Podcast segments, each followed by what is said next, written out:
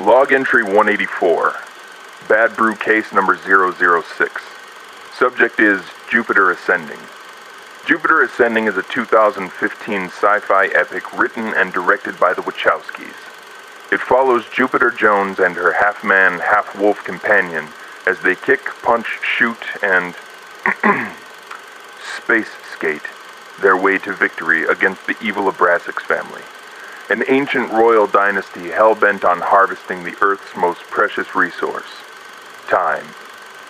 With a score of 27% on popular film rating website Rotten Tomatoes, Jupiter Ascending proved to be a critical failure for the Wachowskis amongst some of their other, more popular science fiction outings, such as The Matrix and Cloud Atlas. Tonight, we take another look at Jupiter Ascending to determine if its bark is really bigger than its bite.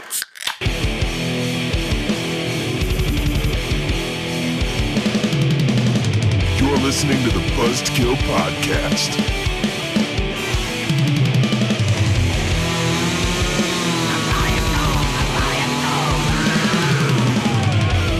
I am the devil, and I am here to do the devil's work. It is episode 184. Welcome to the Buzzkill Podcast. We're on today's episode. Bad Brew, Jupiter Ascending. can't I don't know even. what I'm, don't know what I'm laughing at more. The, the fact that we have to talk about this movie and I'm beyond excited for it, or the fact that our our new thing coming into an episode is just singing the theme song in hyperspeed. And the, the the beautiful part about it is that I'm singing the music and you're doing like the the quote unquote vocals over it. But it sounds perfect. It Like it does. legit sounds. Well, I we're mean, just we've been doing fast-forwarding this it for to- 184 episodes. We're locked in. Right? Yeah. Dude, next week, after next week, we're only 15 episodes away from 200. Oh boy. That means we got to get crazy. That means we got to get four tattoos. Four to choose. Four tattoos. Oh, I- we were supposed to get one at episode 50. We're like, "Nah, we'll just put it off until 100." 150 came and gone, or came and went and uh, you know, here we are. Ready we just- ready ready to get four tattoos later. can we just get um what do you call the what do you call the, the hash marks? You know the, the the one two three four and then a the hash through it. Is there a name for those, or is it just hash marks? Oh, a ta- like a, t- a tally, a tally. Tally, a tally, a tally line. Yeah. Can we just get? Can we just go? Um. Uh. What? What? what what's his name? Uh. Post Malone which- which- style which- and get tally tattoos on our eyelids. Oh, dude, And that's like uh, one for every fifty. that's so that's so that's so Post Malone. Do it right. Fuck yeah, you Want dude. to? dude. Speaking of Post Malone, Yeah. uh, that Nirvana set that he did with Travis Barker and his band That was good, Was dude. incredible. Yeah. I I never thought, and by his own admission, he uses auto tune every single time that he sings live. yeah. You know, recording whatever. He's not he by his own admission, he's not a great singer. I don't know what that says about Kurt Cobain, but uh, but like so if you don't know what we're talking about, Post Malone uh, it was in the middle of recording a new record. So him, his uh, I guess his producers or band, I don't even know who they were. Yeah, I don't he Had a, know. he had a guitar player with him and a bass player. And then I couldn't tell if Travis Barker was actually in the room with them or if he was over uh, a, a, like a Zoom thing like they this. looked they looked like they were in the same room to me. Okay, because I know the three of them were. Yeah. The three of them were because you could tell by the floor. Yeah. Um, but I couldn't tell with with Travis. Maybe he was. So they were recording Post Malone's new record though. So that's why they were all together, and they just randomly decided to for quarantine for the fans, uh, and it was a and it was also a um, benefit for um, CDC or who or something like that. Whoever whoever it is that gets the money throughout this whole crazy shit we're going through. Whoever it is Um, who gets that money. well, they dude, they raised tens of thousands of dollars, like Yeah. crazy amounts of Oh, money. yeah, Six- yeah, like, fi- I think it was like fifty or sixty grand or something like that. Yeah, that's right. Um, but they played an entire cover set. It was like fourteen songs, I think. I could be a little off on that number, but it was more than ten song like Nirvana songs, and a lot of them were like super deep cuts. Like they played "School" off of Bleach, Mm-hmm. which is not a song that most people even know exists unless you're a huge Nirvana fan. Um, and even crazier is not only can Post Malone play guitar, he's really good at guitar. I had no idea he even played First off, Yeah. and then he actually can sing really well. Yeah, he dude. sounds a lot like Kurt Cobain. Yeah, he he's one of those people who can kind of uh, like good cover singers can change their voice to sound like like if you like you're you're good at singing karaoke, but you always sound like Mike singing uh I thought you were gonna Like- say balls. like you sound like you always sound like balls. you always sound like balls. You sound like Mike singing Skid Row, you know what I mean? Or you sound Yeah. like Mike but I sang the shit out of that Skid Row. You song. sure did. Or you sound like Mike singing uh uh fucking Journey. Yeah. he's one of those guys who he can kind of change his voice to sound like the same. Like, have you ever heard him do a a, a Sublime cover? No, I haven't. Like he can he, you know, and that's like the juxtaposition between what Nirvana and Sublime sound like. That's Oh, a two that's a completely different thing. It's a huge departure, right? Like, but Well, he that's- but he can make his voice sound like like both. So it's it's pretty cool. It's impressive. Yeah, who else were we watching the other day? It was the um the singer for Seether, actually, of all bands. The oh, singer for Seether puts out some of the great like them as a band, then him with other people. They did like this, this virtual reality show where they did like a whole bunch of covers and originals or whatever. And that guy could his name escapes me right now, but that guy's incredible. Yeah, yeah.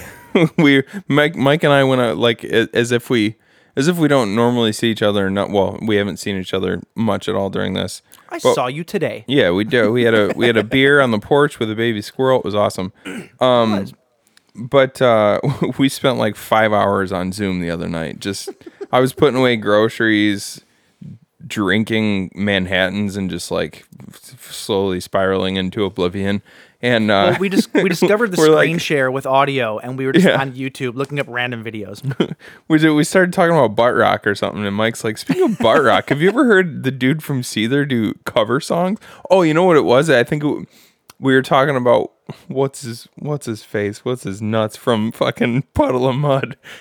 Oh God, that um, uh, yeah, the, the that Nirvana, cover. Oh, Oh. dude. That is so rough, man. The- the best Wes, meme- Wes Scantlin. Wes is that his Scantlin. Yeah. Scantlin, yeah. The, the best meme that I saw after that was who killed Nirvana harder, Kurt, Cur- uh, or Courtney Love or Wes Scantlin.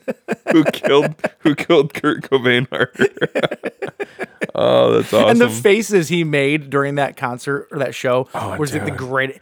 He looked like you know the you know like that really ugly face a mule makes like right before it's about to kick. Like that's what his face looks like. it's so bad. oh, Sounds like it too. God, Um, that was rough, oh dude. my That was hard. Like Yeah, you could even. there was- was one point where the guitar player almost cracks this, like cracks into a laugh. Yeah, it's because I don't know why those guys so bad. after everything that he's put that band through, I don't know why they play with him still.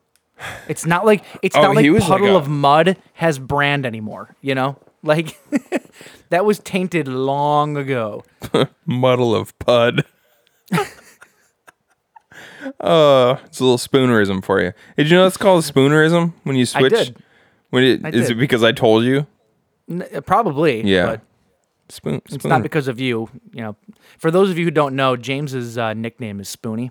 Hmm. I actually think I call you more James on this show than I do in real life, quite frankly. Do you call me Spoonie in real life? I don't. I never pay attention. Oh attention. yeah. Oh, at least you? when I'm talking about you, I do. Maybe not to your face, but whenever I'm talking about you, it's spoon, spooner, spoon e. See, it would make spoon, it would spoon daddy. it would make sense. It would have made sense in the beginning for me to like you know because radio hosts always have their their their uh their tags. Screaming Scott or fucking Jay Hud. and then you have Cal Cagno who just goes by his own name because he's a douche. Um, What's going on, guys? I'm Soupy Spoon. Soupy, Soupy Spoon, Soupy Spoon, bringing you the bringing you the hits that rock your tits, Uh. playing those jams that rock your clam. oh my god! Oh my god! That reminds me. I saw the absolute grossest billboard I've ever seen in my life today. I thought you were. I thought you were gonna say clam. I saw No, the it has something to do with that. No. clam. It has something to do with that. What is There's it? a billboard on I-94 headed towards Detroit that is a uh, it's a it's a it's a billboard for a company that does uh, waterproofing in basements. Yeah. And and and so the so the name of that's at the very bottom. You almost driving by, you almost don't even see it. The picture though is of a woman on the right hand side of the billboard looking all like ugh, gross. Like like making that gross, disgusting face. Like she just saw somebody eat a bunch of bugs, you know? Like that gross face. Yeah. And then in giant letters off to her left, it says moist downstairs. Oh my god. Get me the get me the name of that company because I'm hiring them. I'll the I, most disgusting ad I've ever seen in a public place. I will seriously I'll I'll bring my hose I'll bring my hose into my my basement window tonight and turn it on for the rest of the night just so that I can give that company my money. Moist downstairs. That's the look on her face, though. The look on her face, though. Put those two things together. It's like, it's like it, sh- it, it. I'm shocked it's not like a Vagisil com- uh, uh, billboard or something. Like, Can you? Would it be? Uh, uh, so you're Oh. driving down what 94 when you see it, or what? it's 94 towards Detroit. Yeah. If you Um, can, it's- can you please snap a picture of that so I can send Well, it it's to my book? It's one of those sister? digital boards. It's My one of those s- digital boards. My So- sister, when you say the word moist, she she just about throws up. so that would be most amazing. most people do. In all fairness. moist. Uh, yeah, it, it is just so gross, man. Like awesome. I don't even I honestly don't even know uh oh, you know what? Uh I just looked it up online. There it looks like there might actually Yeah, here it is. I found it. oh, dude, send it to me. Um this is a I think this is a different one cuz it, it looks like a different chick. Maybe it's the same chick. I don't know. I didn't get it I didn't get a great look at her. Um I'm going to hold on a sec here. I'm gonna send it to you on Facebook right now so that you can actually see it. Okay. This is great radio, by the way. Oh, it's Um, fun. It is. It is legitimately the funniest thing I think I've ever seen. All right, I have. Uh, I have sent it to you. Speak speaking of funny. Uh, oh wait, let me. Uh, It's amazing, right? BWM Basement Waterproofing of Michigan. Dude, that is so funny. Oh, Moist downstairs. Oh, I'm sending that to my sister. Um uh speaking of funny, so um Carney, our buddy Carney text Yeah. uh, texted me. I was talking to him a couple days ago. He's like um and I appreciate the kind words Carney. He's like, "Hey man, you guys have had me cracking up on the show the last couple weeks." Oh, thanks, man. I'm like, oh, that's awesome. By contrast, my my beautiful wife, whom I love very much, she says, she says, man, you guys, you guys really have made yourselves laugh a lot on the show the last couple weeks. I go, What's that supposed to mean? I go. This is this is literally like ten minutes after Carney had told me that we like we had him laughing. I go, that means you didn't think it was funny, right? She's like, so it's like it's like like uh like you go to. I'm I'm thinking of uh I can't remember who the artist was, but um, Todd Snider or something like that, and he has a joke. He's like telling a story about playing a show, and and he goes, "I played the show, and this girl, this guy comes up to me afterwards, and he says, "Hey man, my my wife really loved the show." Or what? Uh, oh, what the fuck? I can't remember how it goes. I can't great. remember. I can't remember how it goes, but he, he he basically says like he's like, "Oh hey Todd, oh man, hey cool, it's nice to meet you." And he goes, "Hey, did you enjoy the show?" Well, my wife did, and that's essentially what that was. My wife saying, "Well, you guys think you're funny, and other I, people uh, think you're funny, but I think you're a piece of shit." So, do I need to? Do I need to shank a bitch? uh, just make sure you stay. Six, mean, I'm available. Just make sure you stay six feet away. I'm available. Just yeah, just social yeah. distance. Social distance stabbing. I Do you own? do you do you own any throwing stars? Ooh, no, but I can throw a knife. Oh, no, you can't. I've seen you throw an axe. I've seen you throw an axe, and I know for a fact that you can't throw a knife just by You know watching for- your wait. axe throwing. Wait, Uh, you know for acumen. a you know for a fact that I can't throw an axe? For a fact. Yeah. Okay. Remember that after this episode gets posted. No, no, no, no, no. Hold on, hold on. I know, I know that like toward the end of the night you could throw an axe. I have a video of the two of us throwing axes, and I got three bullseyes in a row, and you were outside of it every single time. that was all at that was at the end of no. That's all I'm uh, saying. That dude, wait, hold on. Hold on. You're you're framing this in a very shitty way because I had to go after twos and ones because I my team had already scored so many points. But that I, I had, had- to get bullseyes, and I got them. Yeah, and I had So, to get and I had to get twos and ones, and I got them, and I beat you. Yeah. I'm I'm I am a fucking baller I- when it comes to throwing did- axes. Don't admit- even try and challenge me. I will admit I started the night off pretty shitty when uh, when we were doing axe throwing, but I, I got the hang of it pretty quickly though, and by the end of the night, I was uh, I was laying axe like you wouldn't believe. and it You were good. laying axe, man. I yeah, was. I was. you're Um, okay, so outside of all of that, anything anything you want to talk about this week no, that's pretty much before no, that's pretty much it. I don't know. I, I do I do Uh, feel like we need to shine a spotlight on uh, some neighbors that we have down the street. I called you about this earlier. Today, Oh, dude, and yes. It's too funny not to mention. We have some beautiful neighbors down the street. Don't know who they are. They look like upstanding citizens. I would like to I'm when, when this is all over. I'd like to go meet them because they do I- sound like personal heroes of mine. They they do. I called you. I called you. I said I've seen our heroes. I've I've seen them.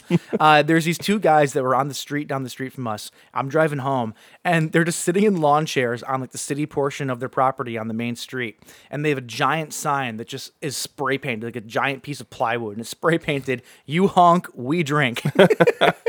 so I I laid on my horn, and they both raised their beers and took a big swig. It was like my heroes. They are quarantining just right. That's awesome. So awesome. Um, totally, yeah, um, totally sounds like something we would have done too. Back Well, it sounds like something that we should continue. sounds like, something even we, after this is done. we would do now, but now it's like now it's you know stealing stealing the intellectual property of somebody else. We can't just we just unless just we, to become unless we can get the entire block to do it, and then it's all good. Oh my god. Oh my god, that one person that didn't partake would hate everyone. It's just constant honking down the street. um anyway though, uh for me, I don't know. I had a, I actually had a slightly interesting week. I got a guy arrested at work today. That was fun. oh, Um you there's saved, a- saved this one.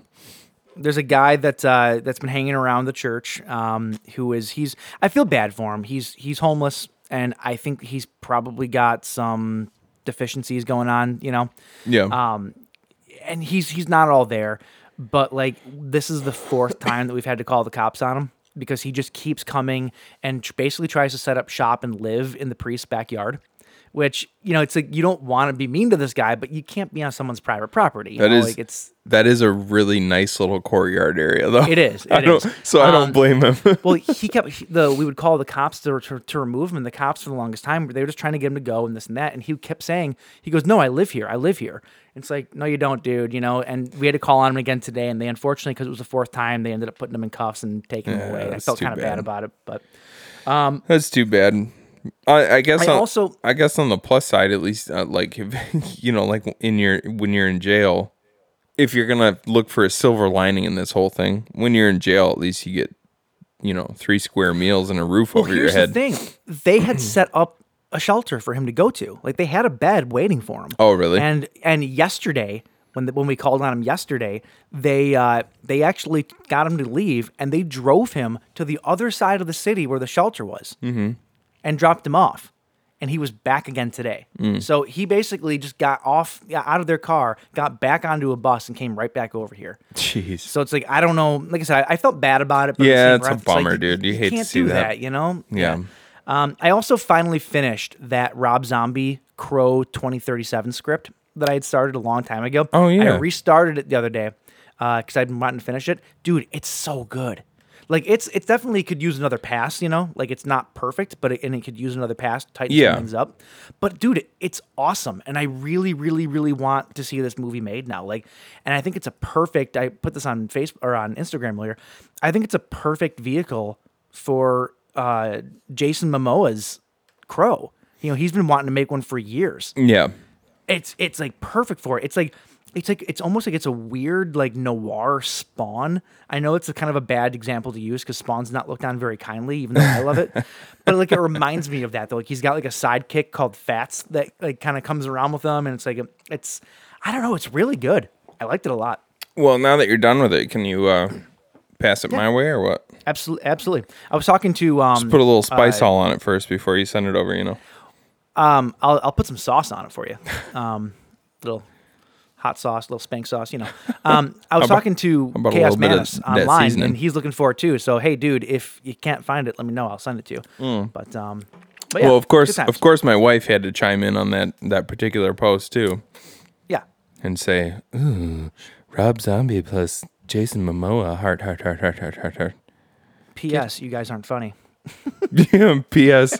P.S. I hate my husband. Oh, that's love, baby. That's Oh. love. I, ca- I can't blame her. I am a piece of shit. Speaking But- of being pieces of shit, we got some shit wrong last week. Nice. Stupid! You're so stupid! All right, so uh, a couple things from last week here. Um, most importantly, we're going to start off with the most important uh, follow up from last week. Oh. Okay. Oh. I think I know I what this one is. I found out what the red sauce on the bottom of a beef and cheddar from Arby's is. Oh, this is not And- the one I thought and- you were talking about, but this is and important. It is, and it is not Arby's sauce. Okay. They call it Red Ranch, is what they call it, and it's the only sandwich that they put it on. but what I- is I- it?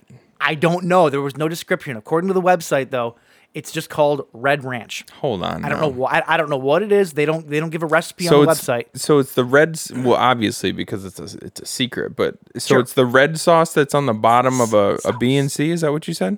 Yeah, yeah. It's and it's the only sandwich that they sell, I believe, that it comes on.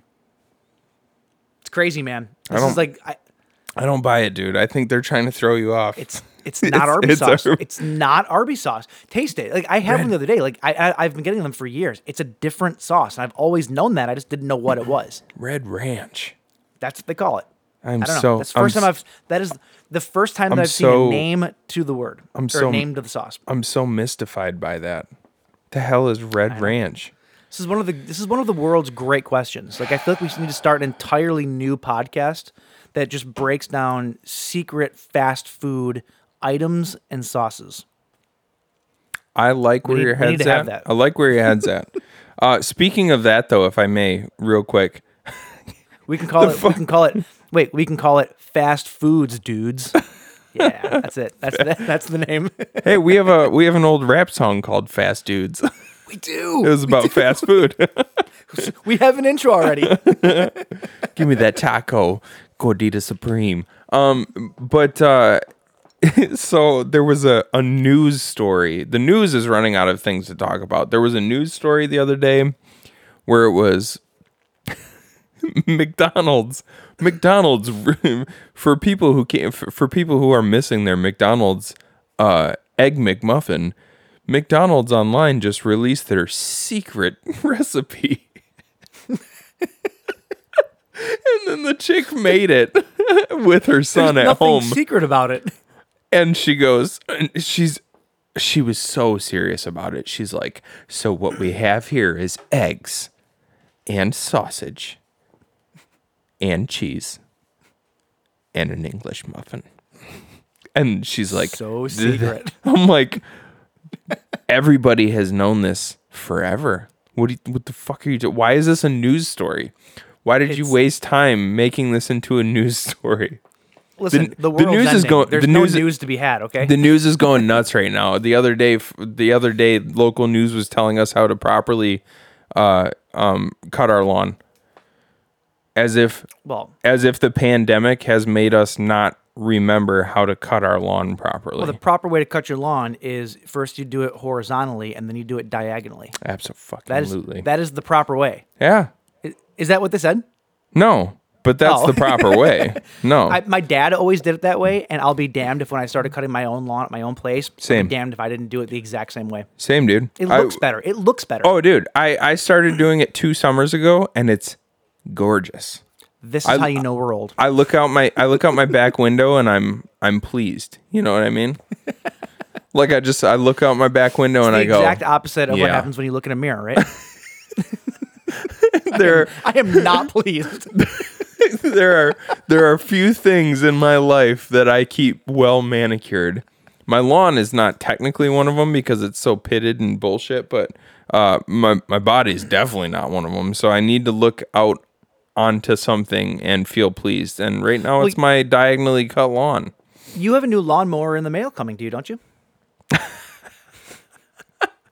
I ca- I ca- I canceled my order.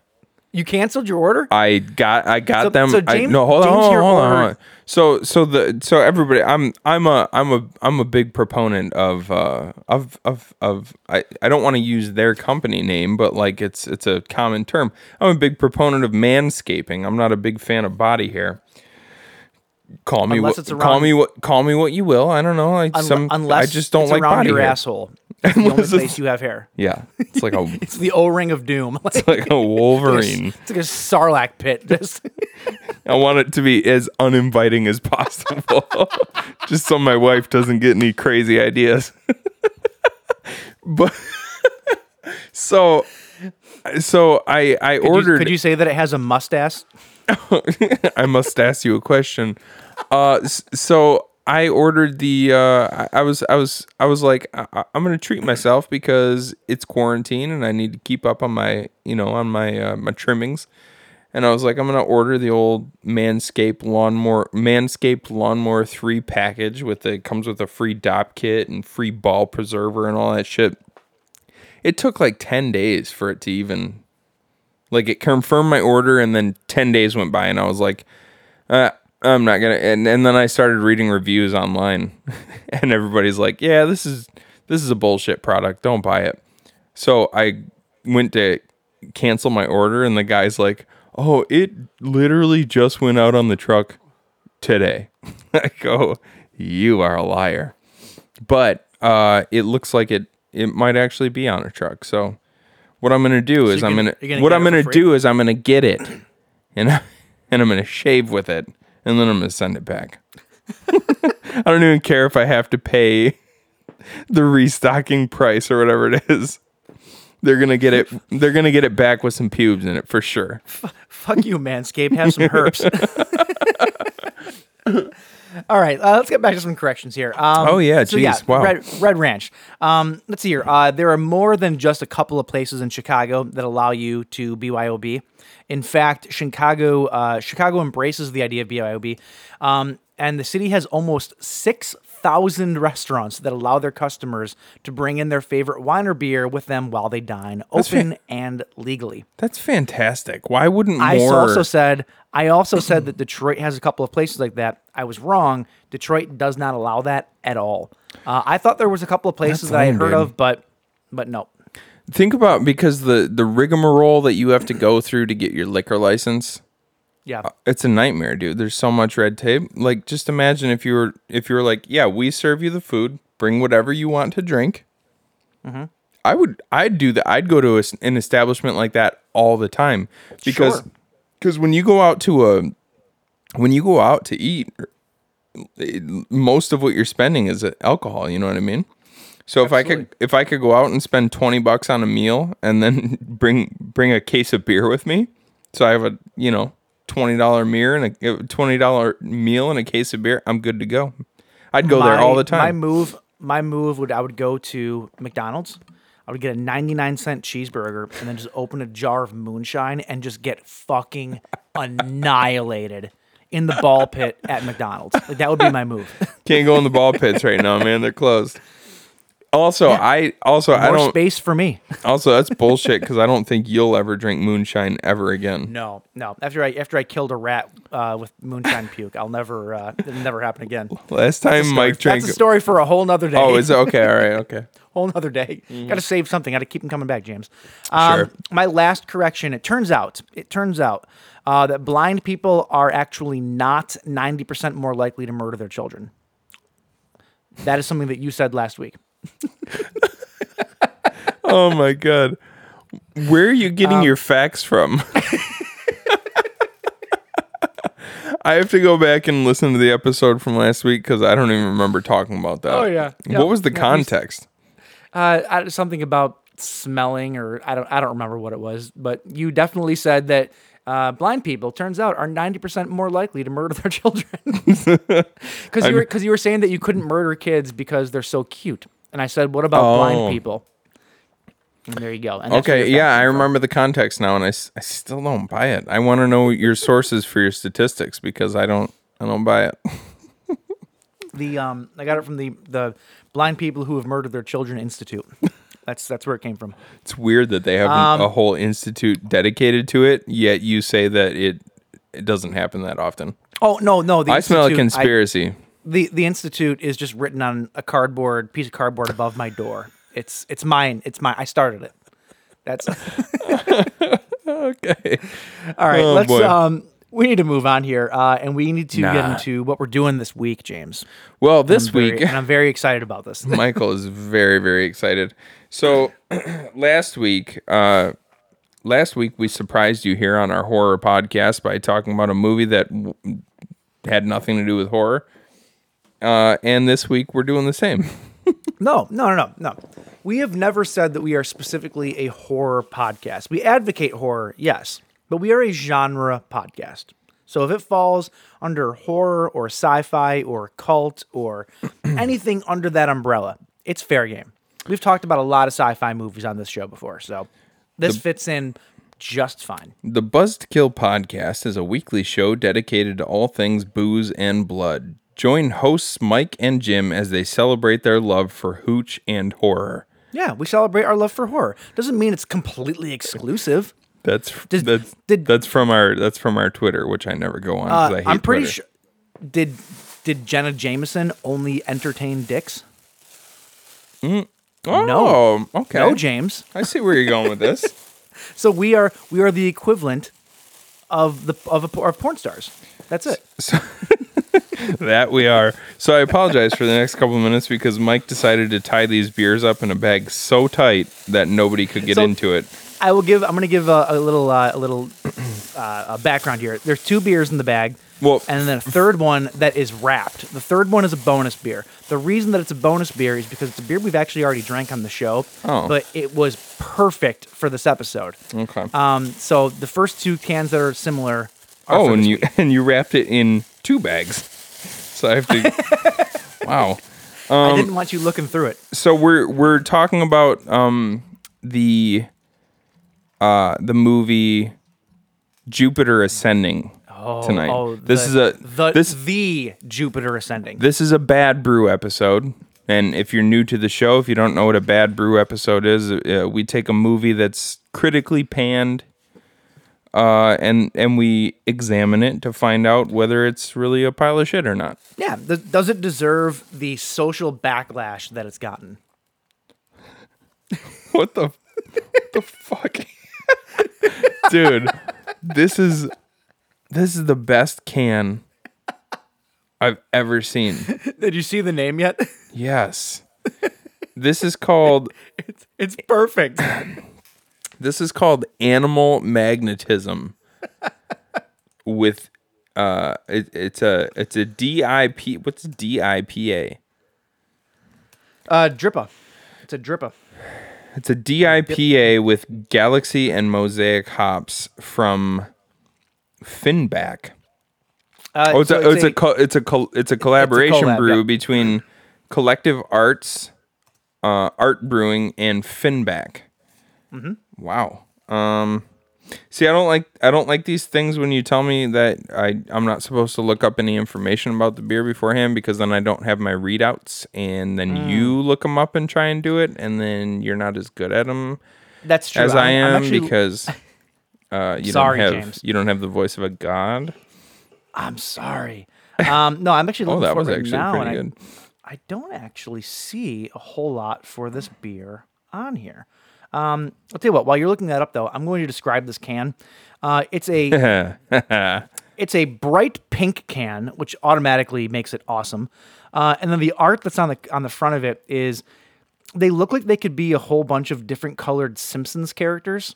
And Yeah, pretty totally. much they're all either 69ing each other or or doing a little analangus or a- doing a little something. Like it's it's just an orgy of It's a Simpsons people. huge orgy. it's really remarkable. Um, and there's a random S right in the middle. You see that? Um, no, Look right I do here. not. Right? Can you Right see where? where? Can you see where I'm pointing? I can't.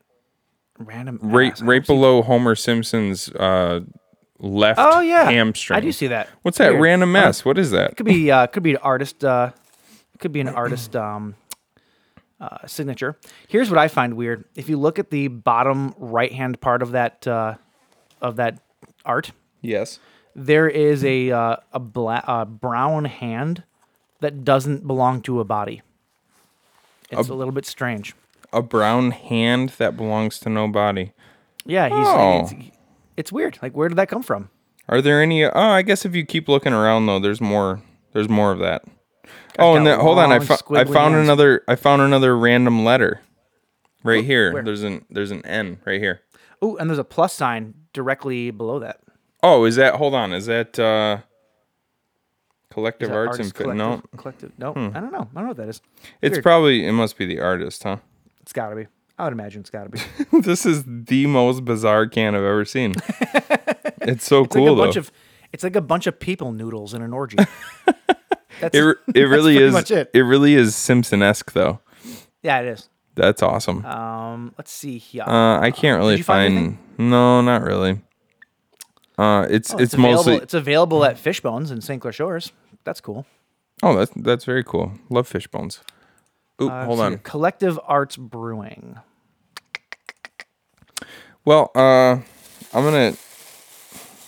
I'm gonna. Can I open the wrapped beer as well? You can. Okay. Do you have So, one of hold on, these before wrapped? you do before you before you do let's tell people because this will this will make sense um, there is a uh, there's a subplot in this movie about uh, Mina Kunis just trying Mila to have Kunis. Mila Kunis sorry uh, I always put an L on her last name I don't know why uh, Mila Kunis who is absolutely just trying to have sex with the dog man Yeah. I don't that it's just it's a it's a it's a subplot of the movie so I figured that this just needed to be here Oh baby, from Brewery Vivant, it's Big Red Cock. gotta have that red rocket Gotta man. have that red rocket. All right, so there is a write up on this one. Uh, so Big Red Cock from Brewery Vivant, which is Mike's favorite brewery in Grand Rapids. Michigan. Uh, this is a hoppy farmhouse red ale. Uh, the big red rooster from our logo is an homage to the Wallonia region of southern Belgium, where we draw our inspiration for rustic farmhouse ales. This beer pours a deep red hue for the caramel malts used in the mash. It lends beer the backbone it needs to stand up to the excessive hop charges the brewers throw into the kettle. Citra hops blend with caramel malts to produce hints of mango and tropical fruit, while our fa- farmhouse yeast adds a citrus character to the beer. Drink fresh. Glassware. I like that they do the the old glassware pair- pairings here yeah uh, or glassware and pairings. A large tulip or snifter properly captures the hop aromas, which are a big part of enjoying this beer. Pair this one with Ossau-Iraty sheep's milk or aged Gouda. Spicy food like Creole or uh, is delicious too. I mean, spicy food like Creole is delicious with anything. So, you know. Uh, cool. Well, let's crack the uh, animal magnetism first. Yeah, I've been um, I've been looking online for something on this. There's like no description that I can find. So what we can tell you though is that animal magnetism uh, is a DIPA or a DIPA. I'm not sure if it's an actual word or if it's a style of IPA. Um, but this is made with Galaxy and Mosaic hops. And I know that Smells- because it says it right on the can. Smells good. Other than that though, I'm hoping that it just tastes like an an orgy of noodles in my mouth. That's really all I can hope for. yes, sir. Oh, it's got a nice, kind of nice, uh, light-bodied uh, body. And I, oh, are you pouring blonde, it? blonde action. I am. Damn it! You need to tell me when you're gonna bring yourself an extra glass I'm sorry. to pour into. Smells delicious. It does smell really good. Ooh, it smells really good. All right, here, cheers, All right, bud. cheers, man. Dink.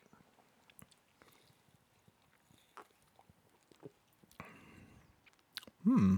Well, that's good. That's tasty. That's it's um It's very it's light. really it's very light and it's very it's got like a bright flavor to it. Like it's not like a heavy flavor. It's Yeah. very it's very light and bright. Um a little bit of a twang on the back end. very, cit- very citrusy. citrusy. yep, yep. That's good.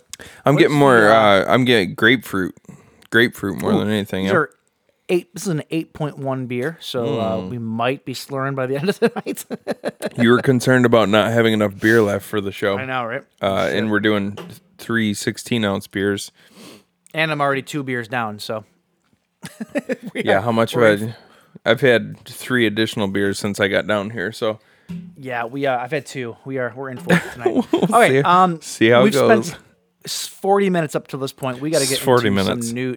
Forty minutes. Uh, so yeah, James. let's let's blow through this news. Let's do it.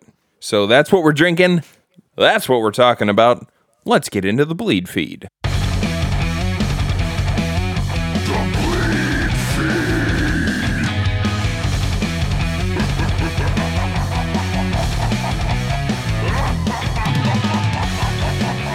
All right. Um, we got to start.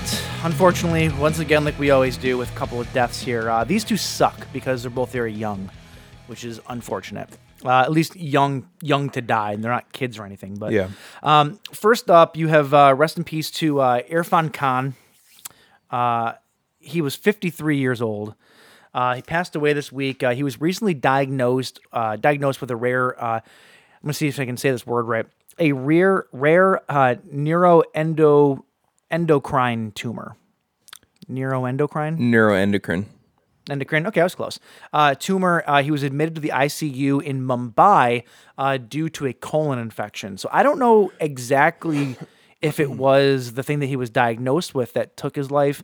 Maybe the infection triggered something. I, I have no idea. They didn't give that more, uh, that much information. But uh, you would know Irfan Khan uh, if you've seen the original Jurassic World.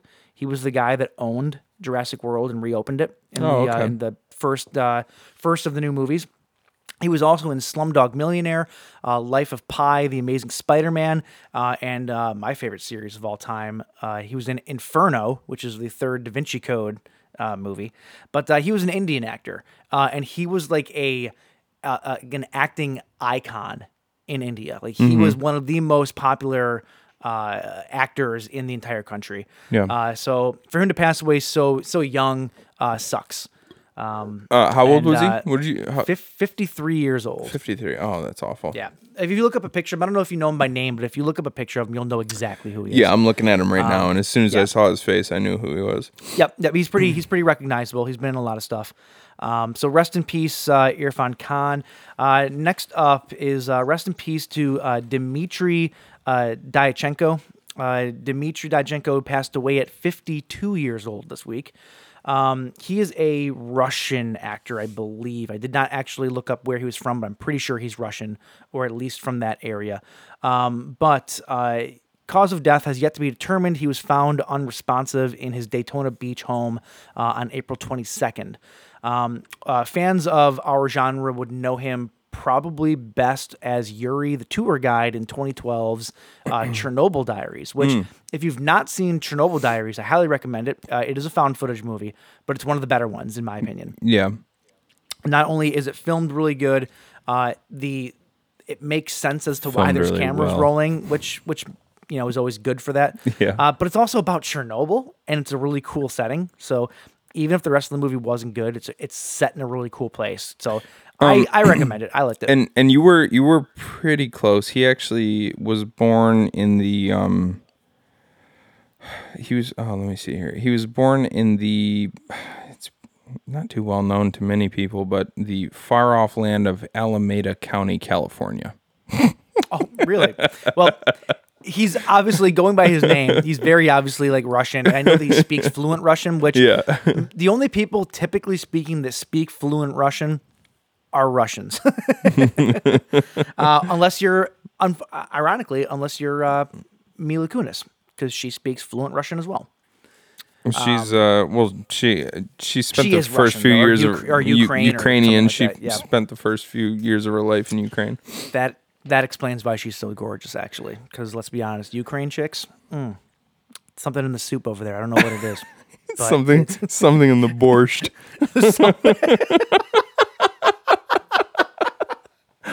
She is. I don't even know She is fine is- though. Okay.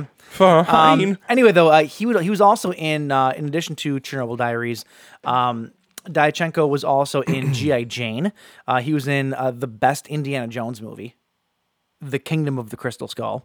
uh, uh, he was also in TV shows like Alias and Burn Notice, which Burn Notice is actually, in fact, one of the best TV shows ever. Yeah, Um, Burn Notice- and he also was really big in the video game world. He voiced a slew of video game characters. oh, cool. So uh, so he's he had a really good career. Um, like no idea what happened to him. Like I said, he was just kind of found unresponsive, so that Yeah. has yet to come out. But Yeah, uh, 52 years old. That sucks. Um, so rest in peace, Dimitri Diatchenko. And please be proud of me that I got that name right Well, because I did. well, I did. Um, okay, Uh, I uh, I had a couple weeks ago. I had a section that I named because COVID, and you hated me for it. Um, so this week on the show, I thought I would change it up in honor of you. Okay, so um, this new this new segment, um, continuing segment, is called because COVID. Um, and these are the these are the movies that uh, have gotten shifted around like crazy because of the uh, virus. And we're going to start with John Wick Chapter 4. Uh, John Wick Chapter 4 has moved from May 21st, 2021 to May 27th, 2022. Got pushed back a full year. Whole year, wow. So, um, and we're only in 2020, so we got almost that's that's over a year, over two years from now. Yeah. So if you're a big John Wick fan, you're gonna have to hold up for that. My guess, my guess is that they haven't started filming it yet. it's a pretty, they- it's a pretty good guess. Well, no, but they're also in the middle of filming Matrix 4, which got held up because of the coronavirus. So my guess is that the shooting schedules got all jacked around because of that, because they're probably not done shooting Matrix 4 yet. Yeah. Um, That's just a guess, but let's see here. Spiral from the Book of Saw. Um, we knew that was getting moved, but we didn't have a date. right. We were all hoping that it would just get moved to October of this year because that makes sense, right? Mm-hmm. Well, I can, I can, I can happily report that the studios are fucking idiots and they didn't do that. Um, because Spiral from the Book of Saw has been is being moved from its initial May twenty first, twenty twenty. I'm sorry, initial release of May fifteenth, twenty twenty, to May twenty first, twenty twenty one. Hmm. So we got a whole nother year now to wait for the new Saw movie to come out, Yeah. Bum. which blows. Just Bumski. release it at Halloween. It makes sense to do it at Halloween. Yeah. Come on. And if and if and if shit's not open by then, just then just delay it again. Why were they releasing it in May to begin with? It- it- I'm sure it's got something to do with how much money they're gonna make on that weekend. Guaranteed. But it's a Saw movie. Saw movies come out around Halloween. James, what do you want from me? Stop What do you want trying. from me? Stop trying to rewrite the script, man. All right, uh, and the last one uh, in this section here is Antebellum, uh, which looked awesome. Uh, we talked about it, I believe, in our um, Shape of Drunk to Come episode. Uh, that was supposed to be released back in April of this year. Uh, it's found a new home uh, on August 21st, 2020. So actually, that one will be out this year still, which is good news. They're taking a uh, taking a gamble that everything's going to be up and running by then, and that is its new release date. Um, okay, moving on here. James, do you like escape rooms? I love escape rooms. Do you like The Evil Dead? I love The Evil Dead. Uh, do you do you not live in Seattle? I don't live in Seattle. Perfect, perfect. because coming in May 2020, uh, Evil Dead 2: Escape Room Live is going to launch and give anyone, anywhere, the chance to experience the escape room uh, that is in Seattle from the comfort of your own home through a surrogate avatar. What? Super interesting. So what they're doing because people can't come there, they are going to from from the sounds of it, they're going to have you're going to be in this room for 70 minutes and you're going to basically take control of somebody wearing a camera. And they're going to walk around the escape room at your direction to figure stuff out. And you can Like, be are in you? like uh, a you can talk directly to them. that's what I'm guessing. It hasn't started yet, so there's no reviews on people that have actually done it. But that's what I'm guessing. Yeah. Um, here's how their uh, their official description goes down. Um, the game is online using a streaming Zoom meeting technology. Uh, you can control the game facilitator uh, as your avatar in the game. It's like a first person video game, but with live people, and it's designed for three to six players at a time. The best part is that you and your team can be in six different homes anywhere in the world if they have a good Wi Fi connection. Um, once you book your game, uh, you'll receive an email link with character packs, and you can pick who you want to be and all that stuff. Um, you get a strange email. The game is this you get a strange email from your paranormal investigation group uh, that is the Gnostic research of the occult, omens, vampires, and yetis, aka Groovy. Uh, it seems that your leader decided to break into the old Knowby cabin and can't escape. You and your team must guide him via his ghost gear technology through this misadventure so that he can escape and find a way to return the evil dead to their realm and escape before the cabin is sucked into a time space vortex. So now that I'm reading that, actually, it almost sounds like there's one person in the maze and you're working as a group to get him out, Yeah. which is kind of cool in and of itself as well. Dude, I hadn't Um, even I hadn't I hadn't even thought about. I mean, like I, I this whole uh this whole outbreak of the coronavirus has been crazy and it's ruined so much. I hadn't even thought about some of the things that could come out of it that are positive. Like something like Yeah. that. This this could really this could revolutionize some companies like escape rooms. Like Sure. probably probably uh, uh, nobody had ever thought about this before. You know what I nothing mean? will beat nothing will beat the idea of going to an escape Oh, room no, of being course locked not. in somewhere yourself. But when's this idea? But when's the really, next really time? Cool. When's the next time you and I are gonna go to Seattle to experience the Evil Dead escape Oh, sure. room? Like I think it'd be cool if they had, like, Possibly a, um, never, uh, but maybe like maybe like thinking optimistically, maybe in the next ten years. you know, like if this was a place though, if this was a place that was going to be open for, because a lot of these places are pop ups, you know, they're they're only there for a certain amount of time and then they close down and Sure, sure. whatever. If if they're only going to be open for like six months to a year, right? You can spend the first seventy five percent of that time doing in house people, and then you could do the last quarter of that time as online stuff for the people that can't get there to do it, and they can still somewhat experience it. well, you wouldn't even have That's- to do that's it. awesome. You you wouldn't even have to do it. Like you could just you could just uh um you could just schedule it in a way where even like on a day-to-day basis like from the hours of this to this you have people who are actually coming out to experience it and then from the hours of this to this you have these surrogates who come in and and allow for people to have the virtual experience and if book and if they could in advance, and if they could somehow, if they could somehow fix it up to like, because if you're, if it was on Zoom like this, like I'm just looking at my computer screen, that's one thing. But if you could actually hook it up to where you're giving the person a, a VR experience, yeah, how dope would that be? that's awesome. Yeah, Like, that's that's- exactly what it would be. Like, I, I think that there's, I think there's going to be some pretty cool ideas that come out of this whole thing that's that are going to revolutionize entertainment. You know what I mean? I also feel like VR is a technology that is underutilized right now because it's not readily available to the public. But once the prices on that stuff come down and it's in more homes, I think you're going to see a lot more of the stuff. Um, one thing that I didn't put on my news that I was reading earlier is that uh, Funimation, which is like an, an anime company, uh, Funimation's done a ton of stuff uh, over the years in cartoons and animation and all that stuff. Um, they did the Dragon Ball Z cartoon, at least the Americanized version of it. I don't know if they're a Japanese company or not, but Yeah. um, they're doing a thing through a lot of the VR uh, VR companies is where they're doing virtual anime in theaters, where you put on your headset and you can watch full anime movies in a theater setting with people as part of like a party. Yeah. And like so, when you're watching the movie, you feel like you're in a theater Yeah. and it's really really cool like stuff like that i feel like there's there's definitely a future there that we haven't broken through yet because the technology is not readily available Right. but i think it will be at some point Yeah. you know, like you, could- you like at some point you're going to be able to get VR with a new TV, or you're going to be able to get VR with computers, or you know, it'll be way more readily available when the cost I think comes down, Mm-hmm. and that's just going to open the fucking floodgates, dude, and it's going to be awesome. yeah. Um, okay, moving on here. Speaking of virtual things, um, the Chag- Chattanooga Film Festival uh, was supposed to be held this past April. The reason that I bring this up is because this is where the world premiere of the remake of Castle Freak was going to be. Okay. That just got made by Tate uh, Tate Stein Steinsky. I can't remember his last name. He was a participant on that Face Off show that I loved. Oh, it was the reality show where they had the makeup. It was like the makeup effects artist. Yeah, yeah, It was on Sci-Fi. It was amazing. He's going on to do a lot of stuff. He's worked on some of the. Um, I want to say he did the Puppet Master, one of the later Puppet Master movies, the new one, The Littlest Reich. He did the uh, uh, the, the effects on that. Uh, he's done a whole bunch of stuff, but he directed the remake of Castle Freak, which was supposed to be held at the Chattanooga Film Festival. They had to get shut down for obvious reasons.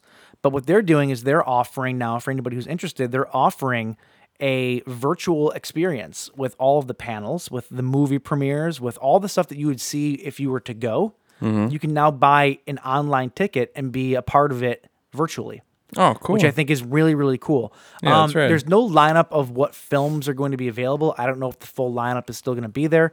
Um, I would imagine that it would be, uh, but all of the money goes directly to the artists. The whole point of this is to, to get the artists paid because right now, especially, they're shit out of luck with everything going on. Um, and that's really cool. Uh, it's a ten dollar pass for a one day pass, uh, thirty dollars for the four day access, and then there's a VIP access for a hundred, which gets you tons of stuff.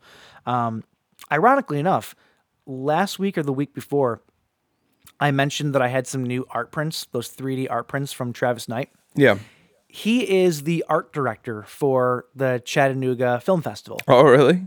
That's Uh, cool. Which I thought was I didn't mention it the other week, but then when this news came up, I go, "Oh, that's that's interesting. That can yeah, that's rad. zip things up." Um, anyway, though, if you're if you're we- we're planning on going to that, or if that sounds like something that you'd be into to uh, basically attend a film festival from your own home, you know, for a ten dollar one day access, I might even do it. To be honest with you, that sounds cool. This is an, rad, this so- is another one of those things, dude. Like this could uh, imagine like you could you could attend the Cannes the Cannes Film Festival from your home via VR. You know what I mean? yeah. Like You're never gonna get the full experience. no, well, not but it- obviously. but it's definitely something though. Like you can pay the money to somehow. no. here's you're the problem. You're obviously never gonna get the full experience, but how many how many people? Like I think it's safe to say you you and I will never attend the Cannes Film Festival. No, But if I could pay a small fee to get the virtual experience, sure. I might actually the- do that. The, the, the Q and A's and the panels. And all yeah, that stuff. yeah, I'm absolutely. a, I, yeah, I would do that, dude. Totally. The only thing that makes me nervous is if they're going to show the movies, that just opens the door for piracy, which could cripple independent films. Yeah, that's, that's the only true. problem with that. So Yeah. I feel like there's gonna be something there that that's gonna have to get worked out Mm-hmm. to where yeah, that's don't know- that's I- I don't a know how you do that. That's a that's a really good point. Uh, I don't Tate, know how you battle that, but Tate Steinsiek is that Steinsiek, yeah, something like yep. or something? Yeah, it's even even actually reading it, it's it's kind of a hard name. It's, it's like it's like Guatemalan or something. I don't know, um, or Russian maybe, maybe Antarctican. I don't know, Guatemalan or Russian. or Antarctican. Come on. Um, let's see here. Uh, next up, um, and we got to hurry up here because we are running out of time. Uh, hey, there's a Goosebumps live action TV show coming back, Goosebumps. dude. How much did you love the Goosebumps show when we were kids? Absolutely loved it. Uh, you want to feel real old? Okay. The original Goosebumps live action TV show that we loved growing up debuted 25 years ago. Oh God. Yep. Um, it was great though. It was it was an awesome series, and they uh, it seems like they are rebooting it. I know that R.L. Stine is still writing stories, so my guess is that they're still going to be R.L. Stine penned stories. And Do- Goosebumps is a perfect gateway into horror for for littler littler eyes. Um, Do kids do kids still read R.L. Stine books these days? I have no idea. I hope so. I have no idea how popular he is these days. I hope so. Um, It, uh, the press release though does say um, it's being produced by Scholastic and Sony Pictures. Sony, who did the uh, the two Goosebumps movies, they said that it's going to be a high end television series that speaks to both adults and kids alike. Which that's actually kind of cool. You know, it's Yeah, not going to be so dumbed down that adults can't enjoy it, but it's probably not going to be as scary to where kids can't. So I'm cool with that. I like Yeah. uh, happy medium horror. Um, hey James, yes. first off, what are you laughing at? the the term happy happy medium horror. I like it's that. true. I it's like true. Um, what's on Happy Medium Blu-ray? All right. Well, let me uh, get your stupid. Oh, damn it! I just made your face bigger. Let me get your stupid face out of the way and. And first off, here, uh, Friday the 13th, the 40th anniversary limited edition Blu ray and digital release from Paramount, which, in case you forgot, is being immortalized in stunning steelbook Yes. packaging. Give it to me, baby. Was originally slated for a May 5th, 2020 release. According to Friday the 13th franchise.com, the release has been bumped to June 6th of 2020. So, you know, got to wait a couple more months there. Sure. Um, we announced earlier this year that Scream Factory will be bring, will be bringing the 2009 slasher film The Hills Run Red, which we both really loved, to Blu-ray for the first time. Full details have just been released, and there's a ton of new content. Uh, This there's this is the most collector's edition Blu-ray that has not been a collector's edition that they've ever released. yeah, Um, okay. It's not like they're not they're not even, they're not giving it new cover art. They're not claiming it to be one of their like you know top tier collector's editions. Mm-hmm. Yet it has more new special features than most movies they put out. Yeah. it's bizarre to me. I don't get it. Yeah, uh, the new features will be two new audio commentaries, including one with Joe Lynch and Adam Green, which is that's uh, that's worth the price of admission right there. Hell yeah! well, they're they're good friends with Dave Parker, the director, so that makes perfect sense. Uh, Eleven new interviews with director, producers, composer, and actors. A tour of the set with director David Parker. Uh, production scrapbook and original animatic for the proof of concept trailer. So a lot of cool new stuff for that release. seeing how there's so many new interviews, I'm I'm really hoping that they're not just like individual five minute interviews with people, and I hope that it's actually put together in like a documentary type form because those always play better to me. You know, um, um, a lot of those short, those like short form interviews they do, and they're broken up into tons of different special features. It just doesn't play as well to me. You know. Yeah, I, I agree. It does maybe kind of seem like it's that though, like because the the list and and I could be wrong, but the list was broken out like it it said that like a new interview from on set with actress Sophie Monk and blah blah blah. So Sure, sure. but I guess it could all be kind of cut together like a like a mini doc. I just wonder if maybe they released it that way in order to make it seem like they have all this new stuff. yeah, but like really it's going to tons be in there. this, which Right. you know, I'd prefer the latter. So But then when they call it a featurette, shut up, James. And last but not least, Rabid, the 2019 remake of the classic David Cronenberg by the Soska sisters, uh, Cronenberg film by Soska sisters, will be hitting Canadian VOD platforms and DVD on April 28th. So keep an eye out for that, you crazy Canadians. And that's it. double feature of Rabid. Oh, you guys are you guys did Rabid already, the original. We did Rabid when you were out with here. your uh, nose surgery, I think. Wait, was Yep, it during so your we- nose surgery? Yes, it No, was. no, it wasn't. Well, I didn't do it, so I def- I think it definitely was. How did you not? Yes, because it was it was Rabid and the one with Antonio Banderas. Uh, Oh yeah, it was yeah, it was. was Rabid in uh, the skin I live in. That's right. Yep, that's it. That's it. Okay, cool, Uh, yeah, that was definitely when I was not here. Right So, on. um, okay, uh, my the last bit of news here is super exciting news. Uh, Hellraiser has been in the news lately because Uh-huh. it's getting a new movie, right? Uh, the new movie that's uh, being directed by David Bruckner. Um, well, it turns out that HBO is also moving forward with a completely separate TV adaptation of Hellraiser. So we're getting a lot of Hellraiser coming up here after periods of not getting much at all. Right. Um, here's the kicker, though. It's being written by Mike Dougherty, who Really? did Trick or Treat and Yeah. Godzilla King of Monsters, and like you know he's amazing. It is being produced by David Gordon Green and Danny McBride, who just resurrected Halloween. Halloween. Yeah. Okay. Wow. Yeah. And uh, the the the pilot episode plus a bunch of trail or a bunch of episodes after that are being directed by David Gordon Green himself. So this all bodes extremely well. yeah. I put nothing but but faith in their hands with these these franchises because they clearly love them and they want to do them justice, uh, which is apparent by the last Halloween movie. Um, Yeah. So I am beyond excited. Uh, Deadline details that the idea is to create an elevated continuation and expansion of the well-established Hellraiser mythology. Uh, it is by no means a remake, but rather assumes that the past mythology to be a given. So it exists in the same world. Is the idea. Um, so the they kind of are they kind of you think they're taking the route that we have sort of said, which is move on. Oh, got the okay, centerpiece the centerpiece remains pinhead the Hmm. pincushion headed merciless leader of the cenobites and the formerly human turned demons that live in an extra dimensional realm and are activated through a puzzle box called the lamont configuration Lament. uh, this lament i've always said lamont Why can Shut you up. never get that right?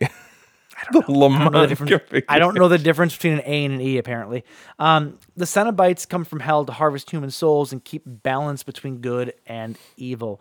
Um, here's the thing: even though it is centered around Pinhead, that doesn't mean that every story has to be around Pinhead. You know, he could be like an overarching character that shows up every now and then. But that's kind of how get- that's kind of how Pinhead is in the original series. Sure, sure. My point is, though, is that not every episode needs to be a Pinhead focused story. You know what I'm Yeah, saying? yeah. So I'm excited about that. I'm excited that they can branch off in the different directions. And um, you know what?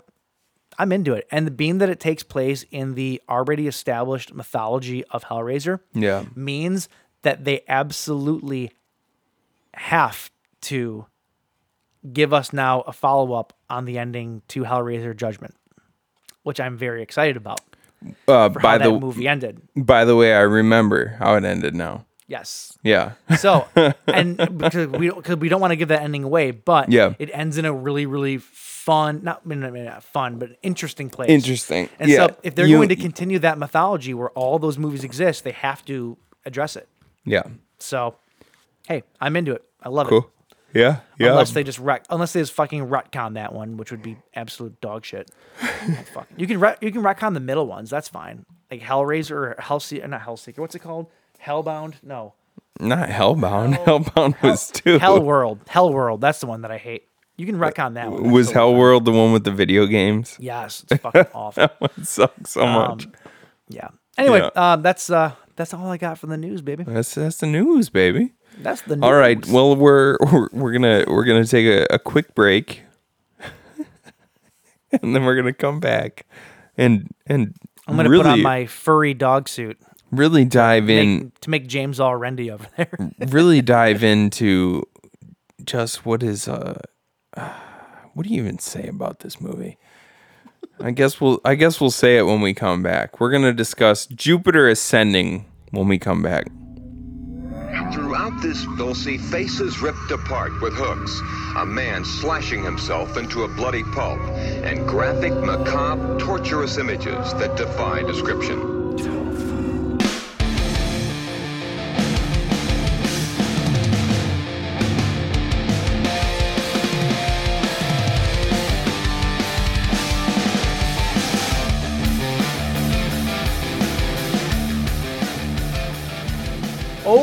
Okay. Uh, um, I don't. I'm not sure exactly how to start this. Uh, Jupiter, Jupiter ascending from Well, that- 2016. Well, that was that was a doozy way to start it. It was, right? Okay.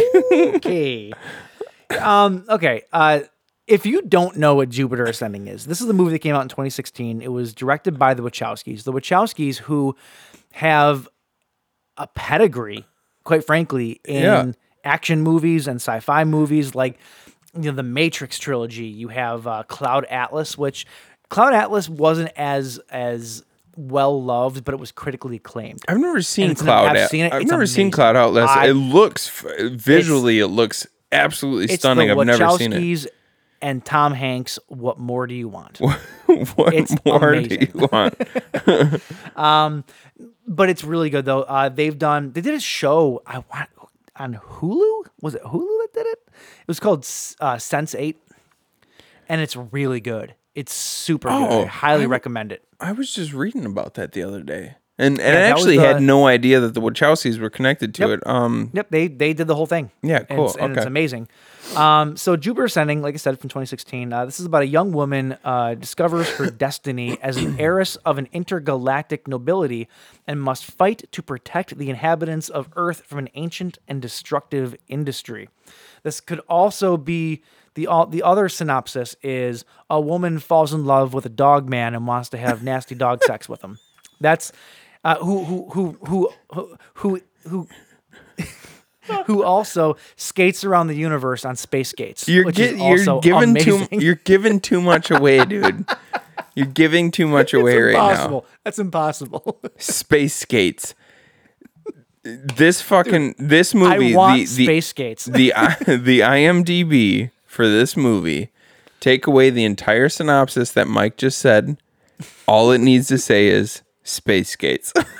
Space Skates. That's all you. It's so good. It's- it's so good. God, it's like um, it's pretty much all you need to know about this entire movie is space He skates. reminds me of Frozone from The Incredibles, where he can just like skate on ice through the air. You know? Yeah, sure, Like, yeah. That's pretty much what he was. Yeah, totally, Only the except for- badass Mog version. except for I'm a Mog, half man, half dog. I'm a mog. oh my god, Mila Wait. Kunis was just fucking John Candy. That's what, this no, movie John was about. Candy. John, would you, okay. okay. um, this. Oh, we're, we're, we're losing it quick. yeah, we're we're lo- okay. Let's let's br- let's let's bring it back to center here. Let's bring it back to center. Um, Jupiter Ascending. yes. All right, I watched it. You, you've been you've been wanting me to watch this for a long time. That's, that's your review. I watched it. I watched it. You have been wanting me to watch this movie because you you you said some pretty bold things about this online. oh, oh, You oh, put I- it out I on the to those internet. bold things. You Oh, put I it out on the to those. internet and you said, "I believe that this movie is going to be a uh, cult classic Yes, in 100%. 20 years." One, well, I mean, I think it's already actually starting to gain it. To be honest with you, And so and so Um, you so you yeah. so you told you've been telling me to watch it. I finally watched it here. I'm not going to sit here and say that this was a bad movie.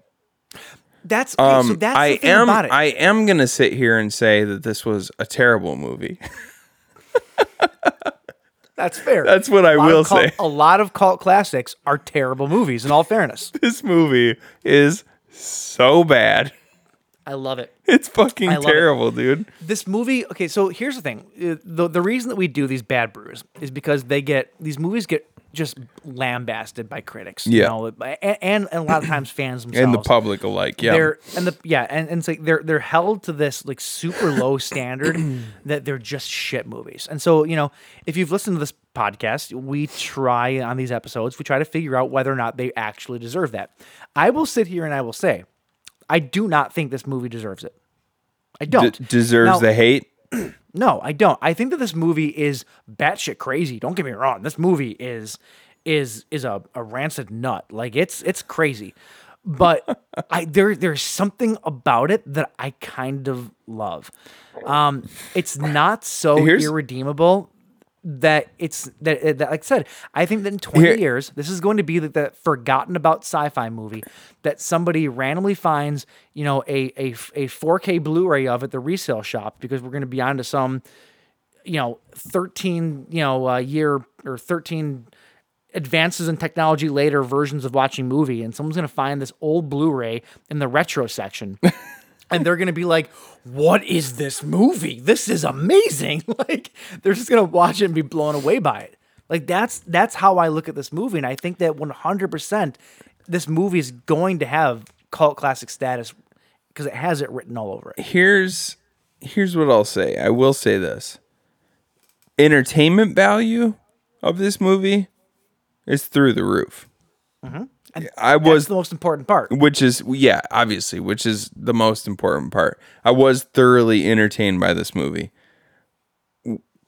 The the whole point of Bad Brew is to figure out whether or not it's a bad movie though. I was entertained by this movie, but it is not a good movie. I think that the entertainment part though is half the battle.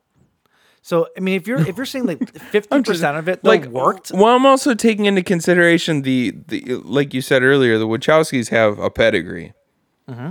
So I- I kind of have to I kind of have to put this movie up against their previous films, sure, sure, and understandable. and when you line it up with the Matrix series and uh um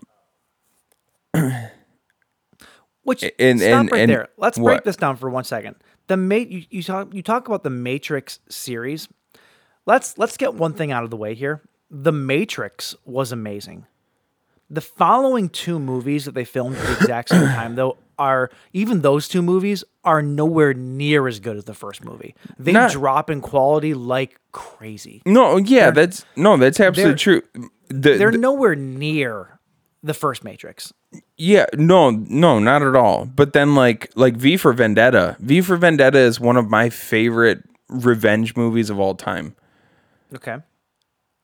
like if you put so if you put this movie up so you know you said the the the Wachowskis have a, a have a uh, a pedigree you put this movie up against the Matrix maybe not the whole series but the but this maybe not the whole series but just the idea of the Matrix itself mm-hmm. is is Why are you putting this up against V for Vendetta though?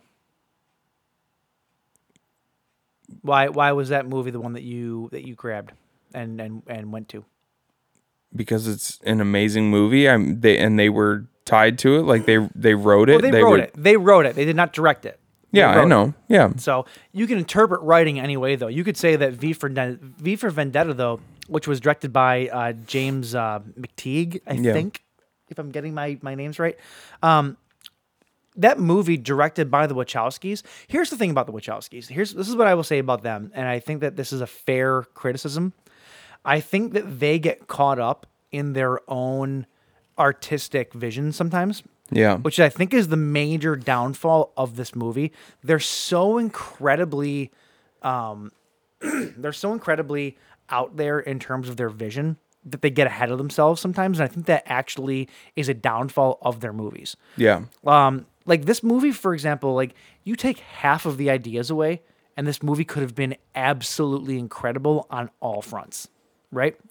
But it was just a bit too ambitious for their own good. Yeah. And there was no, I felt there's nobody either at the studios or on set or whatever telling them, hey, pump the brakes a little bit. What's with all the animals? You don't need the animals. like, you know what I'm saying? Like, because outside of the animal story of it, so here's if you've never seen Jupiter Ascending, we need to kind of roll, roll through this before we get into it. Otherwise, what we're going to talk about makes no sense. Um, you have Mina Clueless. Uh, clueless. She's not clueless. Mila Kunis.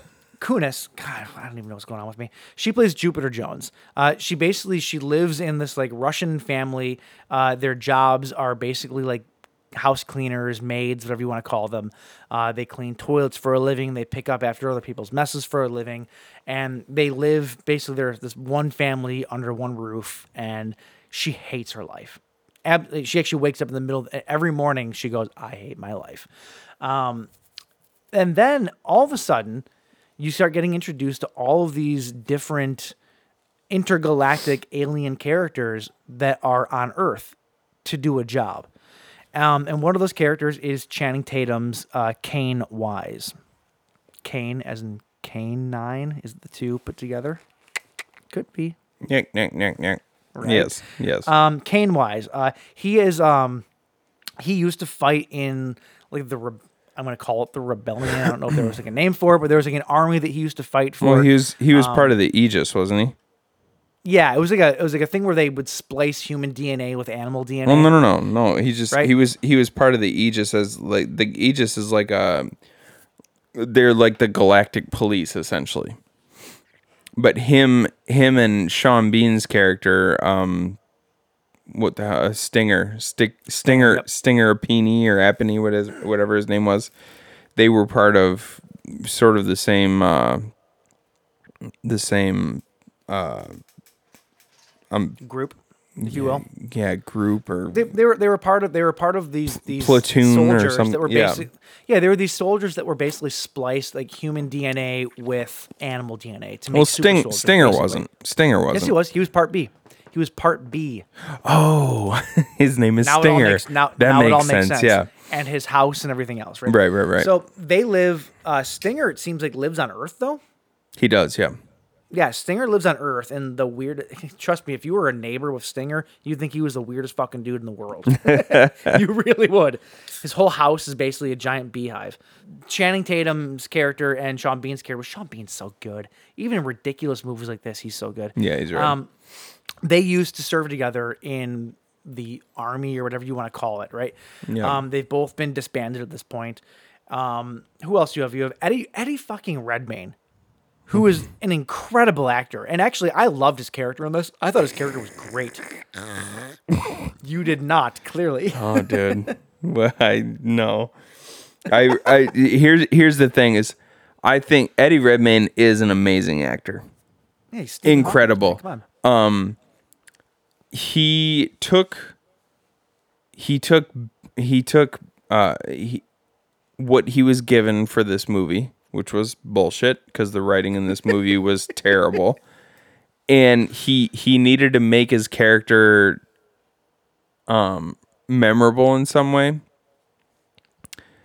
So he did. So he he I I, I. He I feel like the super low, quiet. Oh, God, I fucking loved hated that. Oh, I loved it. See, He- this is, his- this is his- all opinion based, by the way. But yeah I it's all it. it's all completely uh objective his uh like i i hold on i want to i want to just look up a quote from him from the movie and then Yeah, s- I will give you this. The writing again was not great, and I think this is definitely a case of people not wanting to tell the Wachowskis no. here let me let You me know what I'm see if- saying? A lot of that is that. let me so redmayne played uh balem abrasax let me see let me see if i can do his character real quick ready My mother made me understand that every human society is a pyramid, and that some lives will always matter more than others. It is better to accept this than to pretend it isn't true. that's him through the whole movie i'm just like Give this What man you- an Academy Award right now. it was This is amazing. it was fucking obnoxious. I and then loved it. I I thought it was great. I really well, and did. and and then uh, uh so here uh, here's the thing. I love Eddie Redmayne. I think he's a really good actor. I think that he was doing the best with what he was given for this movie, with the material. And this is why I brought uh, this is why I brought the Wachowskis up for V for V for Vendetta earlier because V for V for Vendetta I think is so well written. say that say that one more time. V for Vendetta is so well written. It's such a it's such a great It is, movie. it is. You could pick out any quote from the entire movie because V uh played by Hugo Weaving is so eloquent but also so vicious at the same time. Is, is He's that so amazing. from this movie? What? Hugo Weaving? Hugo Weaving, yeah. Probably, Like, would he have made this a better movie? Yeah, yeah, probably. but that was that was like top notch material. This movie was not well written. I feel like so. I was reading I about. I was. I I was. I was reading a little bit about it too. The so you've worked on you've worked on movies before, and and Sure. you've actually educated me before on this on this particular aspect of filmmaking.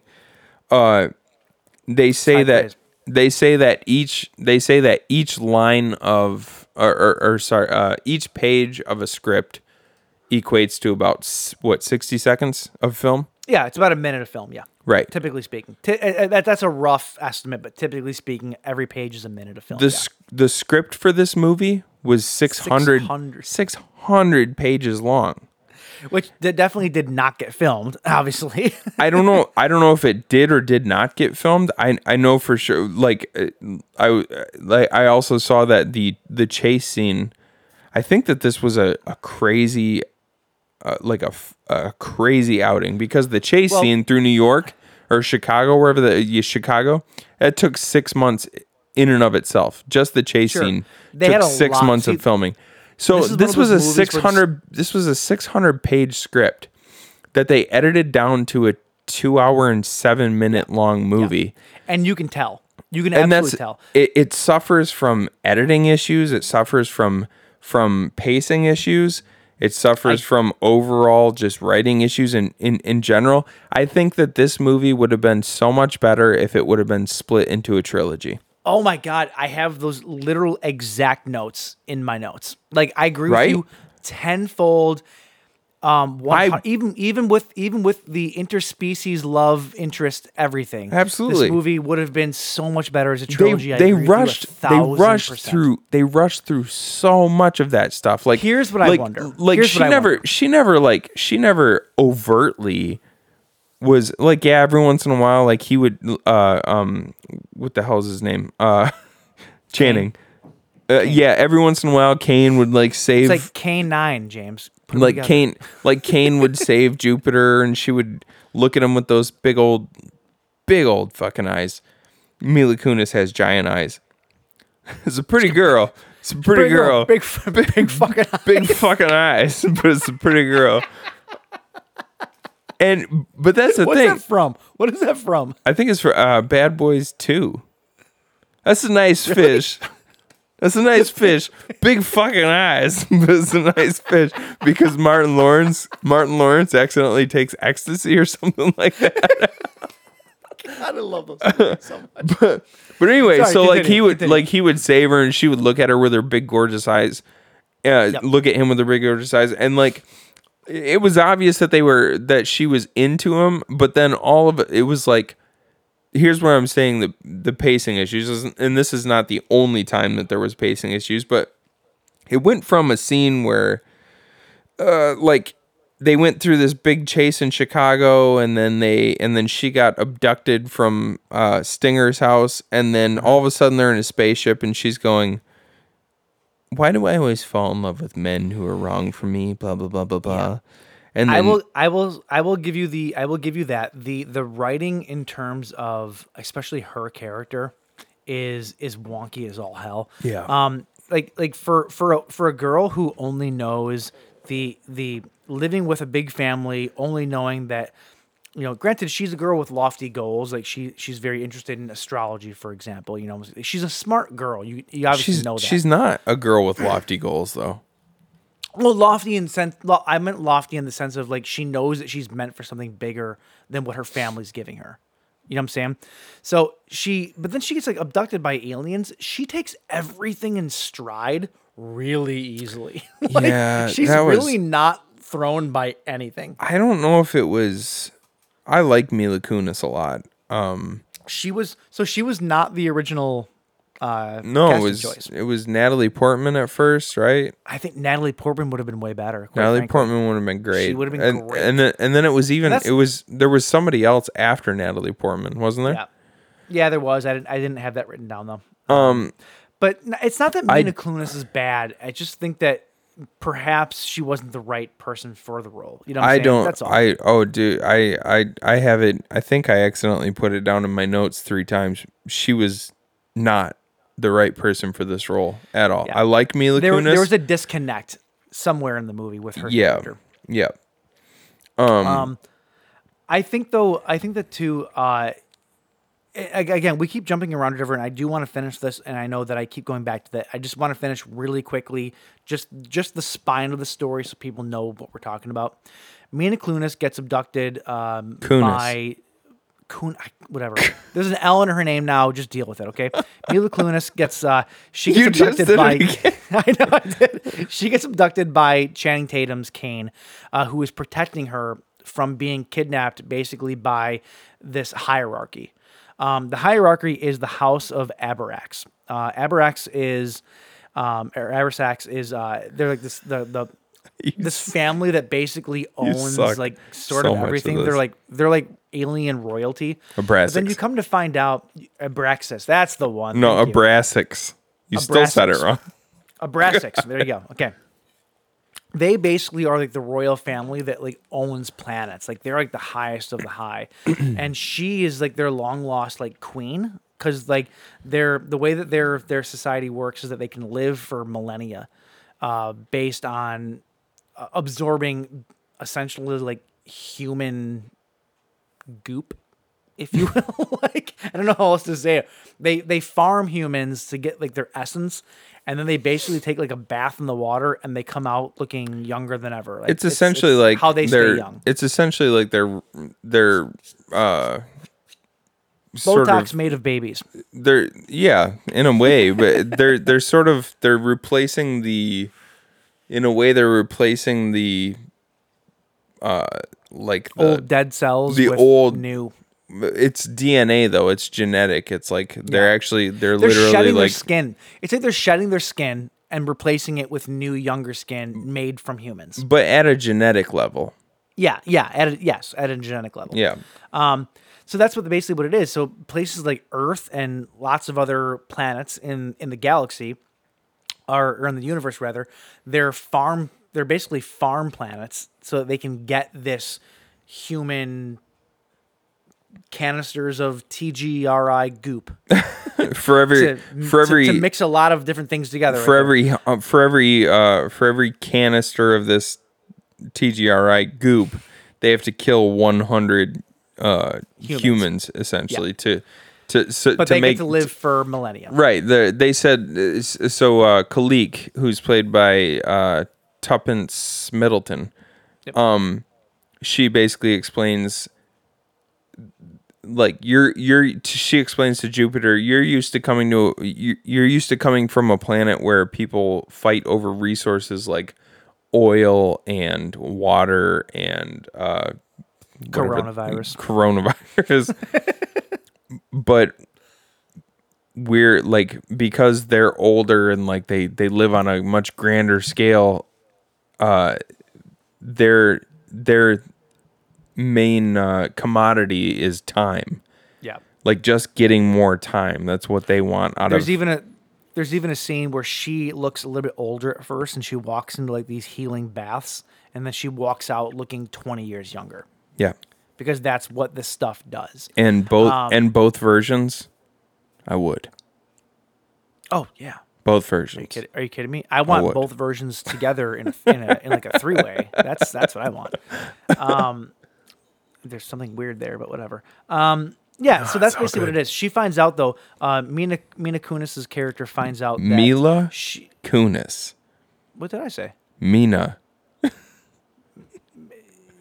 it's me it's Rush- mila. Russian Russian chick finds out that um, that she's actually royalty because they believe in reincarnation and that when somebody dies and all of their cells kind of reform into a new person that that is the embodiment of of that. It's reincarnation. They believe that that Mina Mila Kunis there you go Mila Kunis uh, is their mother basically. The house of Abraxas. They- Abraxas. they- they- you suck at this dude just go with it, man. Just go so with it. So bad They believe that uh, that Jupiter Jones is their mother, though reincarnated. So Yeah. she is so she is royalty. So Right. and, and that's basically the story of that. But their plan for her is all nefarious because all the children basically want to kill her to get her will so that they can control everything. And each each child, you have uh, Eddie Redmayne's character who plays Balem, uh, Douglas Booth who plays Titus, and then um, tuppence middleton Tuppence Middleton, who plays Kalique. They're the three siblings that are basically fighting over control of of the planets and everything else. i like that name That's that that's the essential story though, and I- you have Channing Tatum who is helping her basically be like, they want to kill you. I love you. We're gonna fight against it. It's like a whole Star Wars resistance, the whole deal. Like that's it's what it is. It's a it's a it's a space opera. That that's what it is. Sure. it's uh it's just it's just bad. Uh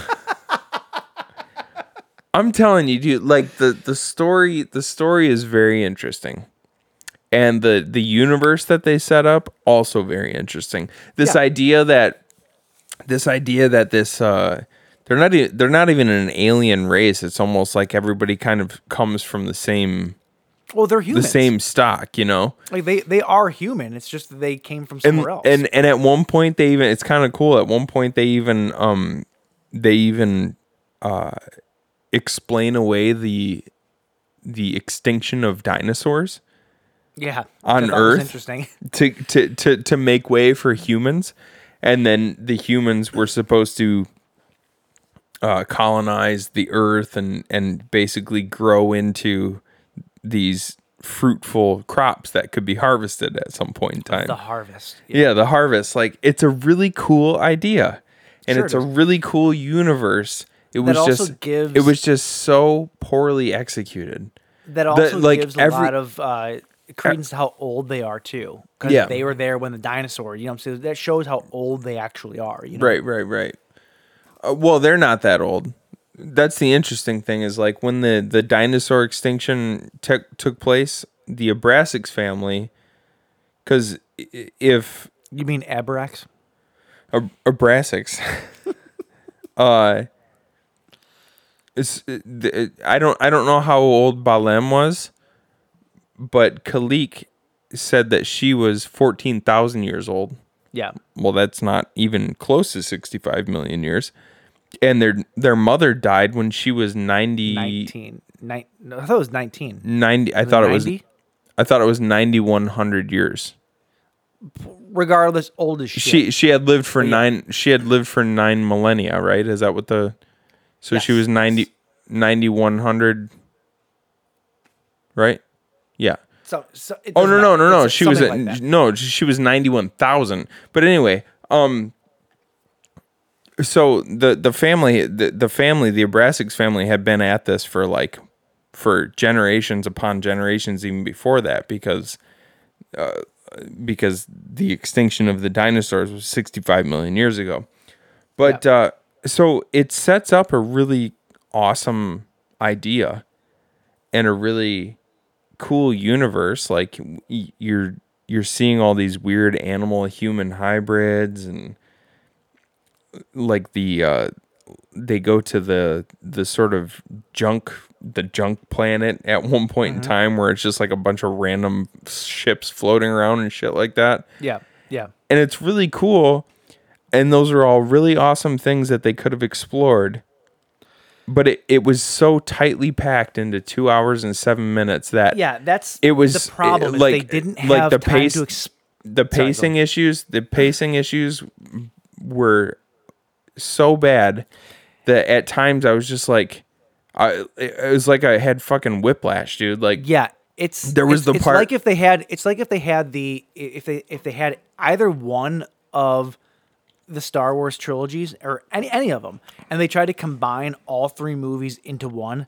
That's what this would have felt like. Yeah. Um, and I say that because a lot of this movie actually reminded me of the prequel trilogy. To be honest with you, like this movie when I was watching it through, it was like it was a lot of Dune, a lot of Dune, like house, the house, the the houses and all that stuff, like who owns what, like that was all very very Dune. Mm-hmm. Um, now that I've seen it, I can actually say that. Um, but it was Two like very ago. Dune. It was very Star Wars prequel trilogy a Uh-huh. lot too, because there's a lot of like there's a lot of um, like government stuff and a lot of like political things that were happening, you know, with the with the, with the House of Abrax and, and, and all that stuff. Like yeah there was also a lot of Men in Black because there's a lot of alien creatures that you just don't know who they are, but you just accept the fact that they're there, especially at the beginning of the movie. There's so many creatures and different species that you see in the first half an hour of the movie that you never see again in the entire rest of the movie. and that's the thing is like I- really I f- weird. i feel like in uh But also, let me finish. But also, yeah okay the rest of this was made in Manhattan. right? Right? yeah One day she's cleaning toilets, the next minute she's shipped out and living the good life. Like That's what this movie was. oh my It's god It's the sci-fi version of Maid in Manhattan. so so why do you love this movie so much what is I it about this movie that you love so much there's just enough about it that I just love. Like there's like everything that just doesn't really everything that doesn't that fails to meet its potential, right? It does peak just above the shitty line. Like, like there's parts of it that just kind of peak for me. Well, yeah, And uh, I- hold I, on, I will here's- say this: the movie looks beautiful. It is Well, uh, a yeah, that's- gorgeous movie to watch. Um, that that's I can that's the thing and like that's the thing and like for for so this movie was in what two year it this movie had two years of pre or uh, post production post production, yeah.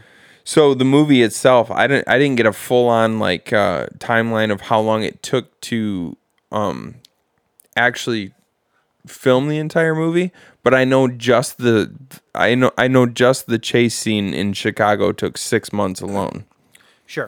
so this Which movie even- this movie so which this wasn't even one of the better visual parts in the movie. no it really was it was it was too frenetic it was too No, it frenetic like i got lost i got lost during that that scene like i was like was so oh, this quick. is th- i was like this is awesome like the it's it's cool but i can't fucking tell what's going on Yeah, it was so quickly cut, and then a lot of times they would have the visual effects that had like the explosions on the buildings, uh, but then seventy five percent of the buildings that exploded once once the once the explosion like you know went away, the building wasn't touched, which to me it, it takes me out of it because it's like Yeah. if you're gonna blow up a building, you better put the after effect on there of that building being exploded.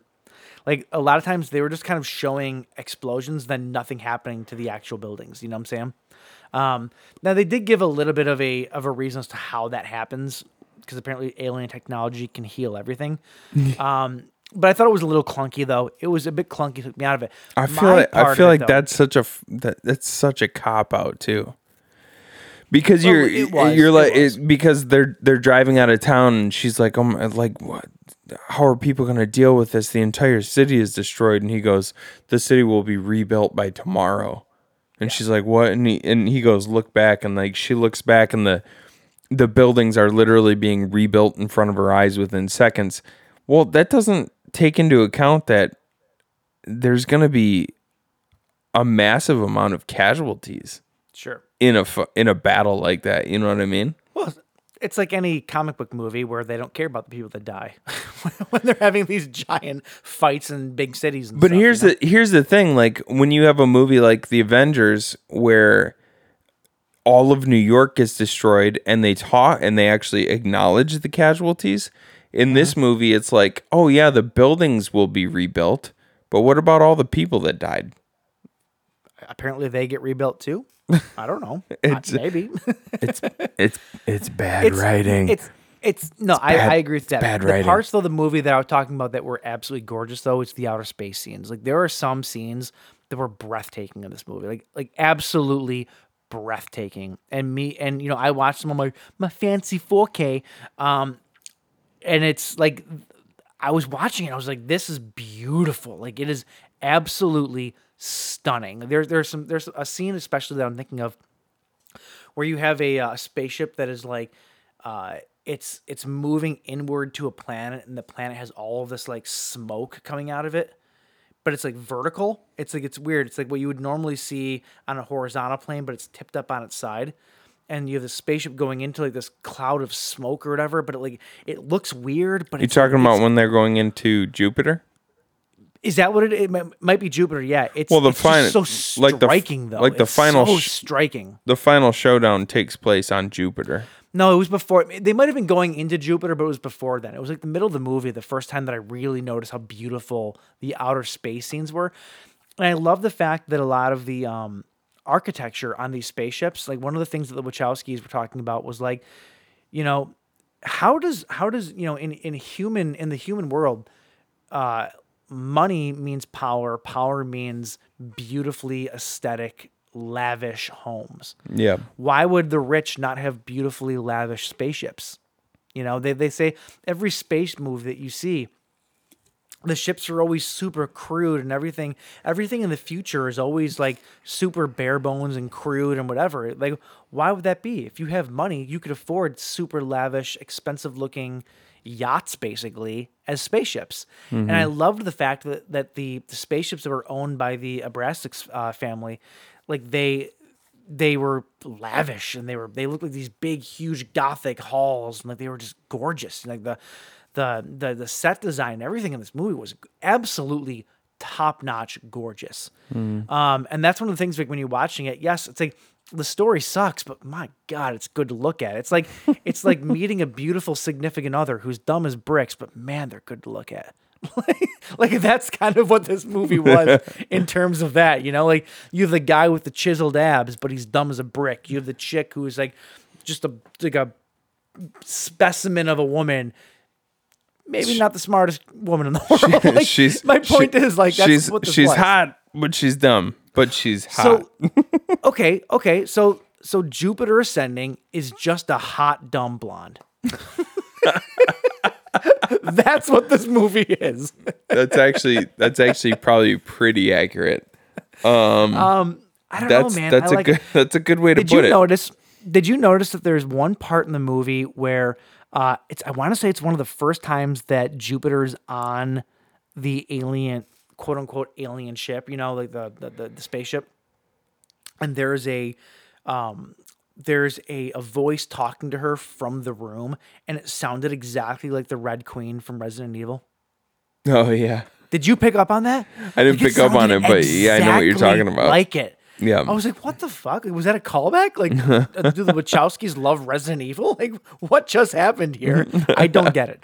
Um, I'm gonna I'm gonna go through a couple of thoughts that I had just so we can get them through because we are approaching the two hour mark here. Okay. Um, There, uh, the fact that these spaceships left crop circles in the crops was the dumbest thing ever. Just putting that out there. I mean, why though?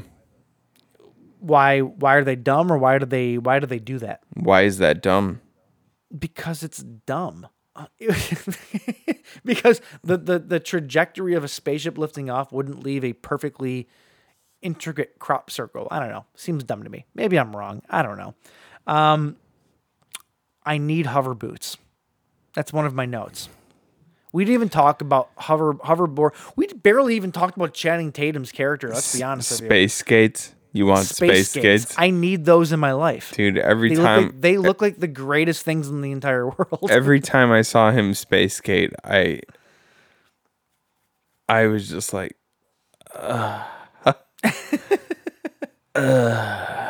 Really?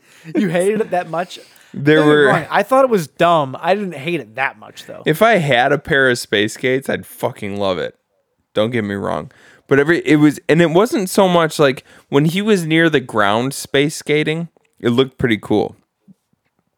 But every time they would do one of those shots where it was almost like a um it was almost like there was did you pick up on the fact that there were, there was almost some like weird like they'd have these really amazing intricate shots of him space skating around Chicago.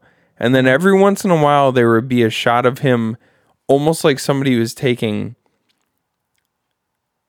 cell phone footage from down on the street. Did you notice Did that? not- no, I, I didn't. And every time that would happen, it would completely take me out of it. I would just laugh. I was like, "Oh my god, that looks terrible." Maybe, it, and that's uh, the funny thing about it is, it almost looked more realistic than what was happening the rest of the time. So Okay. it should it shouldn't have it shouldn't have technically looked terrible, but I think it's because you had this overblown like CGI crazy stuff going on for the rest of the movie and then every once in a while they do this weird handy cam footage view of him from the street that if you It's saw it if you it's saw it. No, it's Dogman. yeah, if you saw it in real life, you'd be like, damn, that looks fucking awesome. But in the context of this movie, where everything else was so beautifully done with CGI, it looked weird and out of place. Yeah, I, I can agree with you on that. It did seem like the um like the gravity boots or whatever were just an excuse for him to fly. That's it. It was Hmm. just a way to make him fly. Yeah. Um, he did actually film the majority of those scenes on rollerblades. I don't know if you knew that or not. Did he uh, really? on the on the DV, on the Blu-ray because yes, I own this Blu-ray. Let's make no do. bones about that. Yeah. Uh, a lot of the behind the scenes stuff is that um, yeah, he actually did record a lot on rollerblades to give him that fluid motion. Here's the other thing. The Wachowskis describe this movie as being their ode to Wizard of Oz, because The Wizard of Oz is one of their favorite movies ever. They Yeah. describe that they describe Mila Kunis's character as basically Dorothy, and Caine's character as basically Toto, because Toto was essentially Dorothy's like guard dog, mm-hmm. and that and they leave it at that. And then what I take from that is, so you basically made like a fantasy movie about Dorothy fucking her dog. That's pretty much what they're doing. Uh, getting like, so come on, are, are you kidding me right now? so like Toto is basically her protector, and we wanted to make a movie where it's like, what if Toto was a real person? So if Toto was a real person, you'd have Dorothy fuck her dog. Like, what the, I don't understand this line of thinking. Oh, and let's let's get away from your yeah, let's let's get away from your idea of Dorothy fucking her dog real quick and actually and actually examine that analogy like the the uh or uh not analogy but that uh I guess anal no, not analogy. I don't know, but like the idea of this being like a, a, a Wizard of Oz type thing yeah. where are the where are the parallels other than other than a girl and her dog. That's it. No, that's it. That's it. That's that's literally it. Yeah. so you Like they just they they they say that they they claim that in every movie that they make. Hey, there's a random cat running around outside. Um, they claim that in every movie they make, there's something about the Wizard of Oz in it. Like they take something from that movie and put it into whatever movie they're making. okay. And this okay. one, that was it.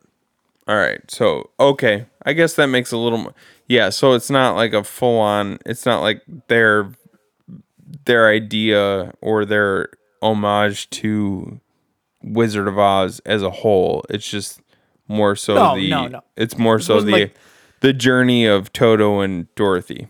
Yeah, this wasn't like they're except for except for in this journey Dorothy wants to fuck Toto so bad. Yeah, yeah, pretty much, pretty much. Um, on that on that wavelength, was I the only one that was like so wanting? Oh my, I, I pined for this because they they held off a lot on on Jupiter and Caine's kiss, right? They held off a lot on that, and knowing that he was half dog.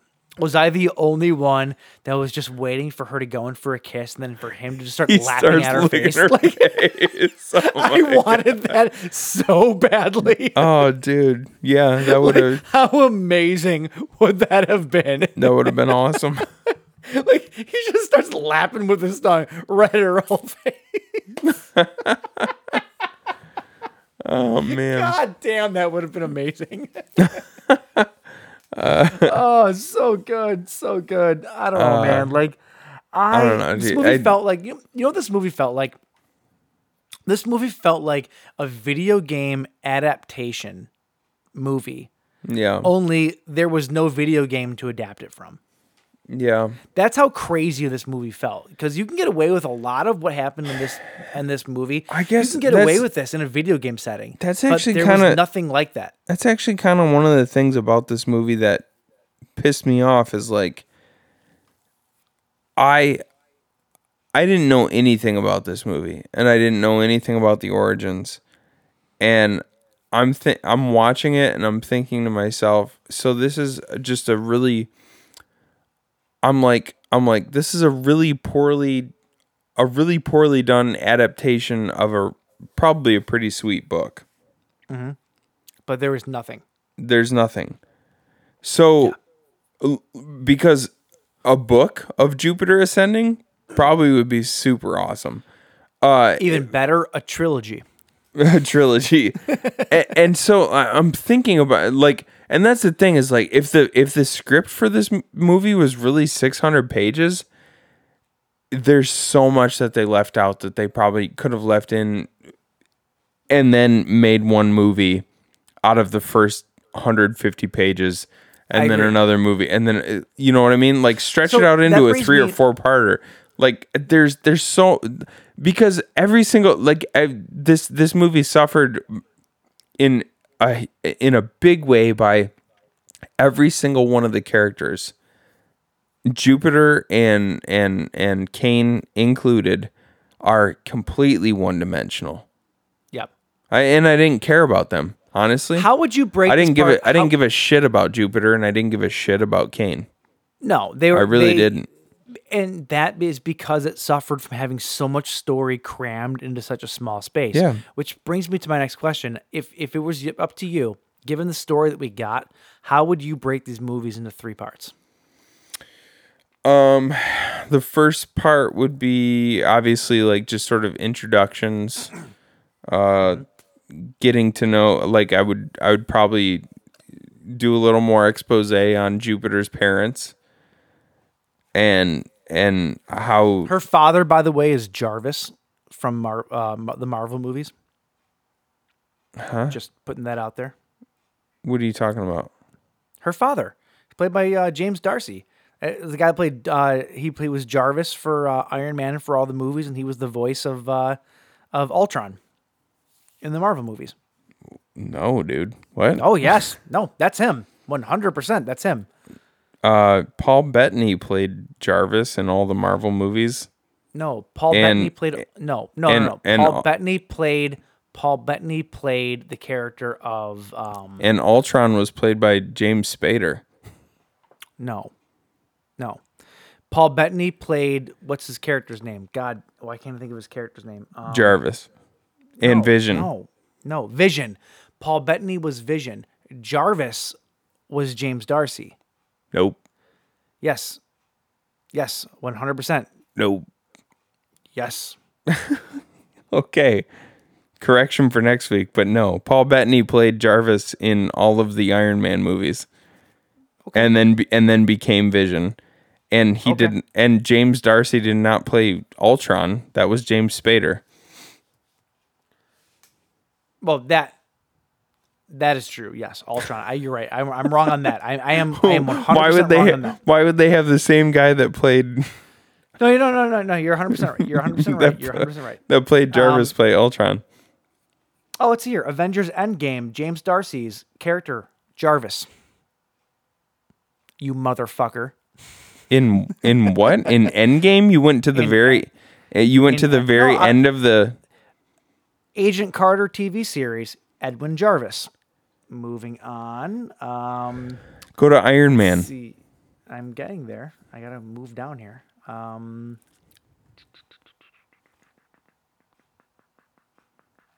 let me look up actual Iron Man here.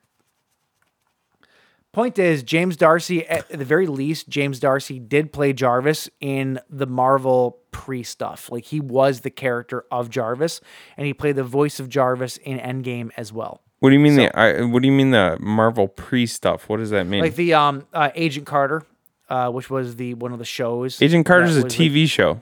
Yes, I don't know. He played. I don't. no, I don't but- know anything about played, that. No, he played Jarvis though, which is the same because he played Jarvis to the younger version of old uh, Tony Stark's father, Howard Stark, which is the same thing. Yeah, it's a TV Go on, show. go though. on, go on, go on. It's a. TV show though. Why you Paul look I I just looked up I just looked up Iron Man from 2008. Paul Bettany played Jarvis. Okay, fair enough. James D'Arcy though played Jarvis in the throwback uh, TV series though and stuff in I- the Marvel universe. I Shut up. He still played Jarvis. We're both right. We're I don't watch Right, okay. I don't watch the TV shows. Nobody watches both- the TV shows other than you. We're both right. Move on. No, you're wrong. I'm right. Um, and and th- and now too. you've completely fucked up wherever we were in this discussion. Uh, this movie is terrible. no, it's great. Um, he, dude, this movie is totally a horror movie, by the way, too, because uh, um, Channing Tatum was totally a werewolf, right? A And the lycan. humans, and the humans were totally vampires, feeding on on human uh, DNA basically to, to keep them alive. Yeah, except they were bathing in it. So this is a werewolf and vampire movie, straight through. oh, so this is Twilight, is what you're saying? the sci-fi Twilight, uh, Swilight. Um, Twi- okay, here's the thing. You, I know, I know where you stand on this, and I gotta ask it before we before we go here. Um, does this movie deserve the reputation that it has? Um, I can only I can only speak for myself, and I can say that this movie is very visually stunning and has a certain level of entertainment value. I do not think it's a a good movie. So as far as what the overall public opinion of it is, it kind of depends on what you're going in for. okay. So if you're- so you're, if you're if you're going if you're going in for a masterpiece of a movie, no, uh, it's not good. And yes, it deserves the shitty reputation. If you're going in for just a, a an entertaining movie that's visually stunning, then yeah. So it kind of sounds yeah, like you're half and half on it, though. I It am I am like half and half. I'm. I'm I'm I'm a splice. for all of, I'm for a- all I'm of its fu- I'm- badness, though. Like you're not willing to write it off completely. No, I would. I would honestly I would watch this movie again happily. Thank you. I would. so this uh, was the third time that I've seen it that when we watched that it. being said that being said i think that it was a huge mistake to cram this much movie into this this much story into one movie this should be a I- this should be a trilogy at the very least I agree one thousand percent, like literally a thousand. I cannot disagree with you more on that. Um, my my standpoint on it is I I think that I liked it more than you. Mm-hmm. Um, but we both liked it for the same reasons. and We both disliked it for the same reasons. I just Yeah. kind of think that I'm a little bit. I, I have a little bit more wiggle room, I think, on on my acceptance scale than Yeah. you do. Yeah. Um, because because as I said in the beginning of the episode, I, I honestly think that if like, picture yourself like, picture yourself here, you're you're a young man, right? You uh you love genre f- films or whatever, and you live in the year like 2030, for example, right? being you know kids now in 20, 2020 are going to look back the way that movies from the 80s were right or the mo- Yeah, whatever yeah. you're a kid in, the, in 2030 and you're looking back at old films and this movie is not going to be remembered with time let's be honest with you the wachowskis might be but this movie in oh, particular Oh, is Wachowskis going to get- definitely is- will be. but this movie though is going to get forgotten in time. It Yeah. just will. So Yeah. picture that you're a kid in like 2030, right? And you're and you you're in the resale shop, whatever whatever whatever that may be at that point in time. Disc replay, here's baby. The, and and here's this yeah, disc replay still going strong. Here's this movie, right? That you're like, what the what the fuck is this? It's like a space opera. It's from the 20 the 20 20 teens or whatever. Like, what is this? You take it home and you watch it and you're like, this is the most batshit crazy movie I've ever seen, but it's fucking awesome. Like, that's exactly the impression that I would get watching a similar movie from the 80s because I've done it a thousand times over. You know, Yeah. like, this is that kind of movie. It's not a great movie. There's a lot of missteps. There's a lot of missed opportunities. There's a lot of ego that was unchecked in this movie, quite frankly, with the Wachowskis. Um, I know that the two of them did The Matrix, but I think the studios need to start reeling in their fucking fishing rods on the Wachowskis just a little bit. that being said, visually it is beautiful. It's like it's it's one of these weird movies where no matter how bad it is, it almost doesn't matter because of how good it is. Like it's it's it's a weird like juxtaposition of good and bad. And that's kind of where this movie lives to me, you know? And I think that in the future it's going to be one of those sci-fi epics that was that that should have been bigger than it was, but it's you know it's reduced to this tiny thing that we have called a movie. And Well, I think the problem is, is they should have extended it into a, a trilogy. I think sure, that it but I think that in the future it's going to be looked back upon though. It's going to look it's going to be looked back upon in a much brighter light than we're giving it now. I disagree. That's all I'm. but- That's all I'm gonna say. I think that it's going to be revered more in the future than it is now.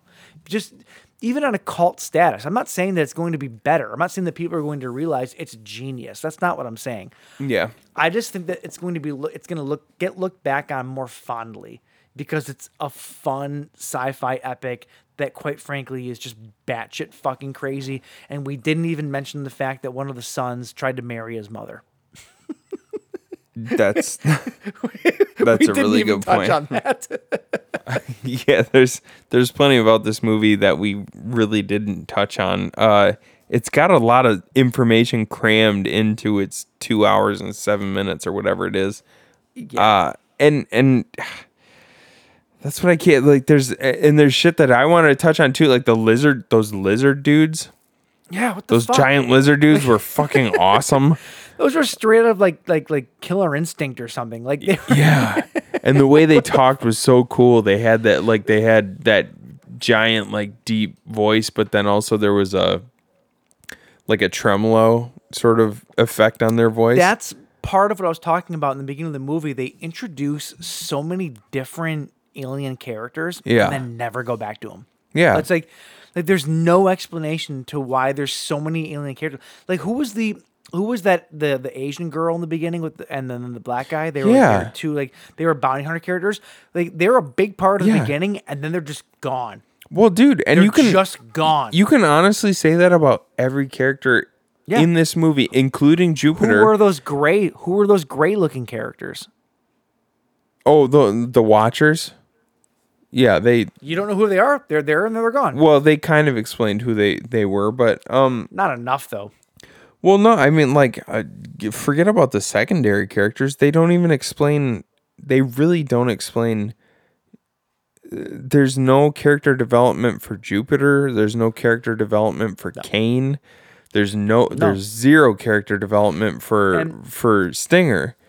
If this truly was a screenplay that was chopped down for okay so so the general rule of thumb is that you have an hour's worth of or, or I'm sorry a minute's worth of footage per page Yeah, this movie was two hours and I think 10 minutes long, right? Two hours and 10 minutes long. So that's two hours. So that's 60, uh, 120, 130. 130, right? Yeah. It's 130 pages of an original 600 page script. Mm-hmm. Think about that for one second. right. You basically cut How, out how exactly eighty percent of the film. how exactly can you explain that being a good idea like I, I just if if i'm a studio and i see this this giant script being proposed by these visionary directors right i'm saying either we figure out a way to to make this into a trilogy to to use this whole story or you need to rewrite your entire fucking script Right.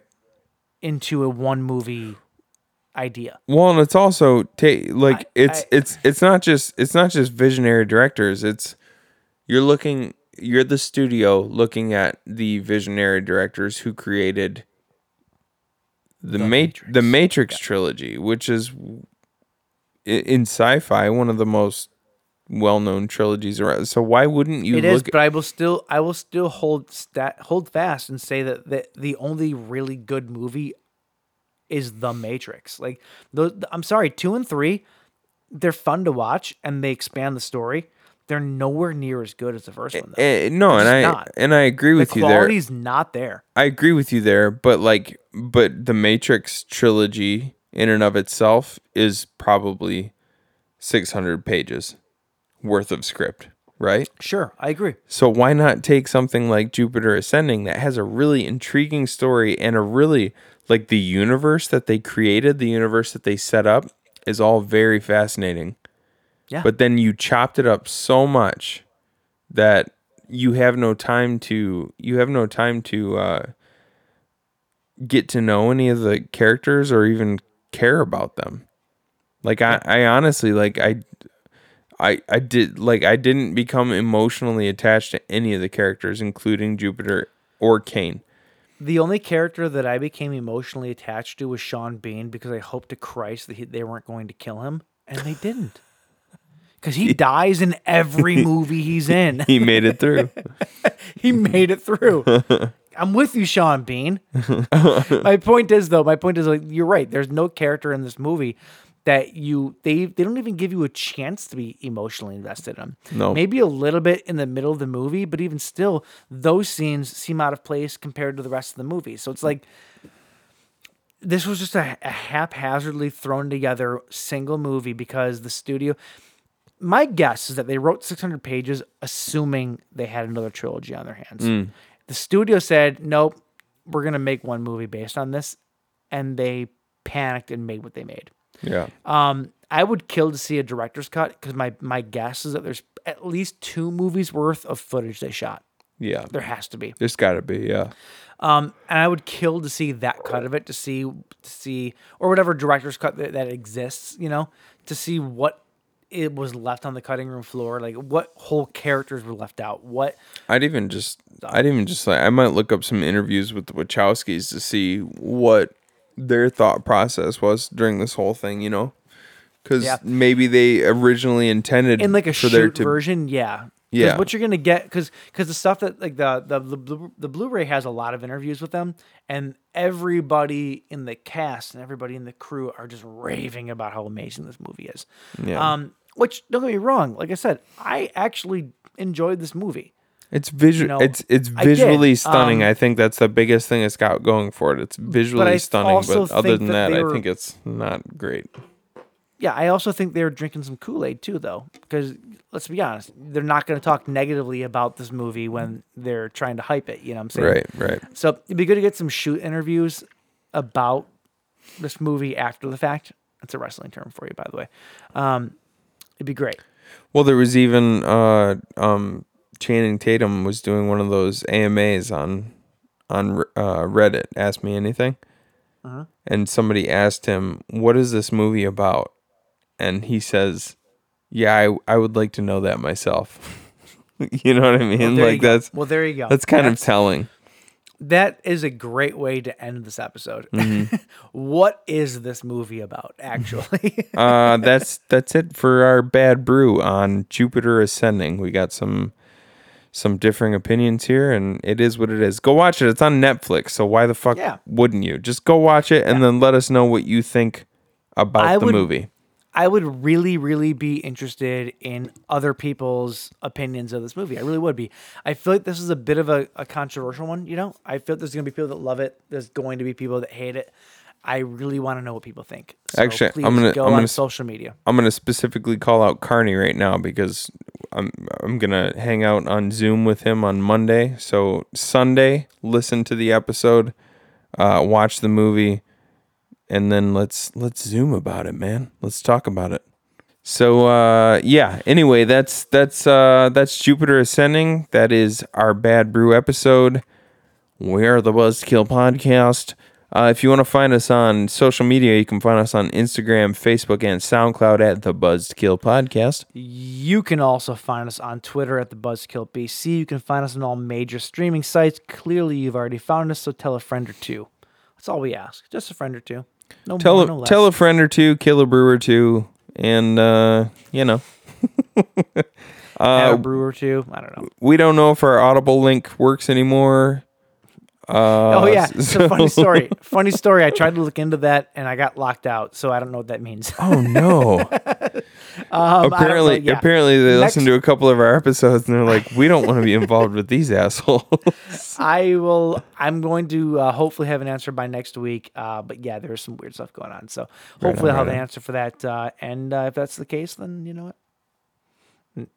It's a bridge burned. Apparently, I don't know. I don't know what to tell you.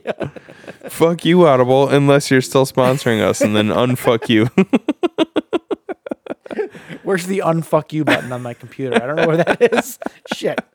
Um, anyway, yeah. Uh, next week, uh, for the next week, though, watch uh, Lights Out and the and Darkness Falls. yeah, Those are the two movies. she ought to be a Um, doozy. All right, hey, until next week. Touch touch tips with my big red cock here. Cheers, pal. Try to have a good night.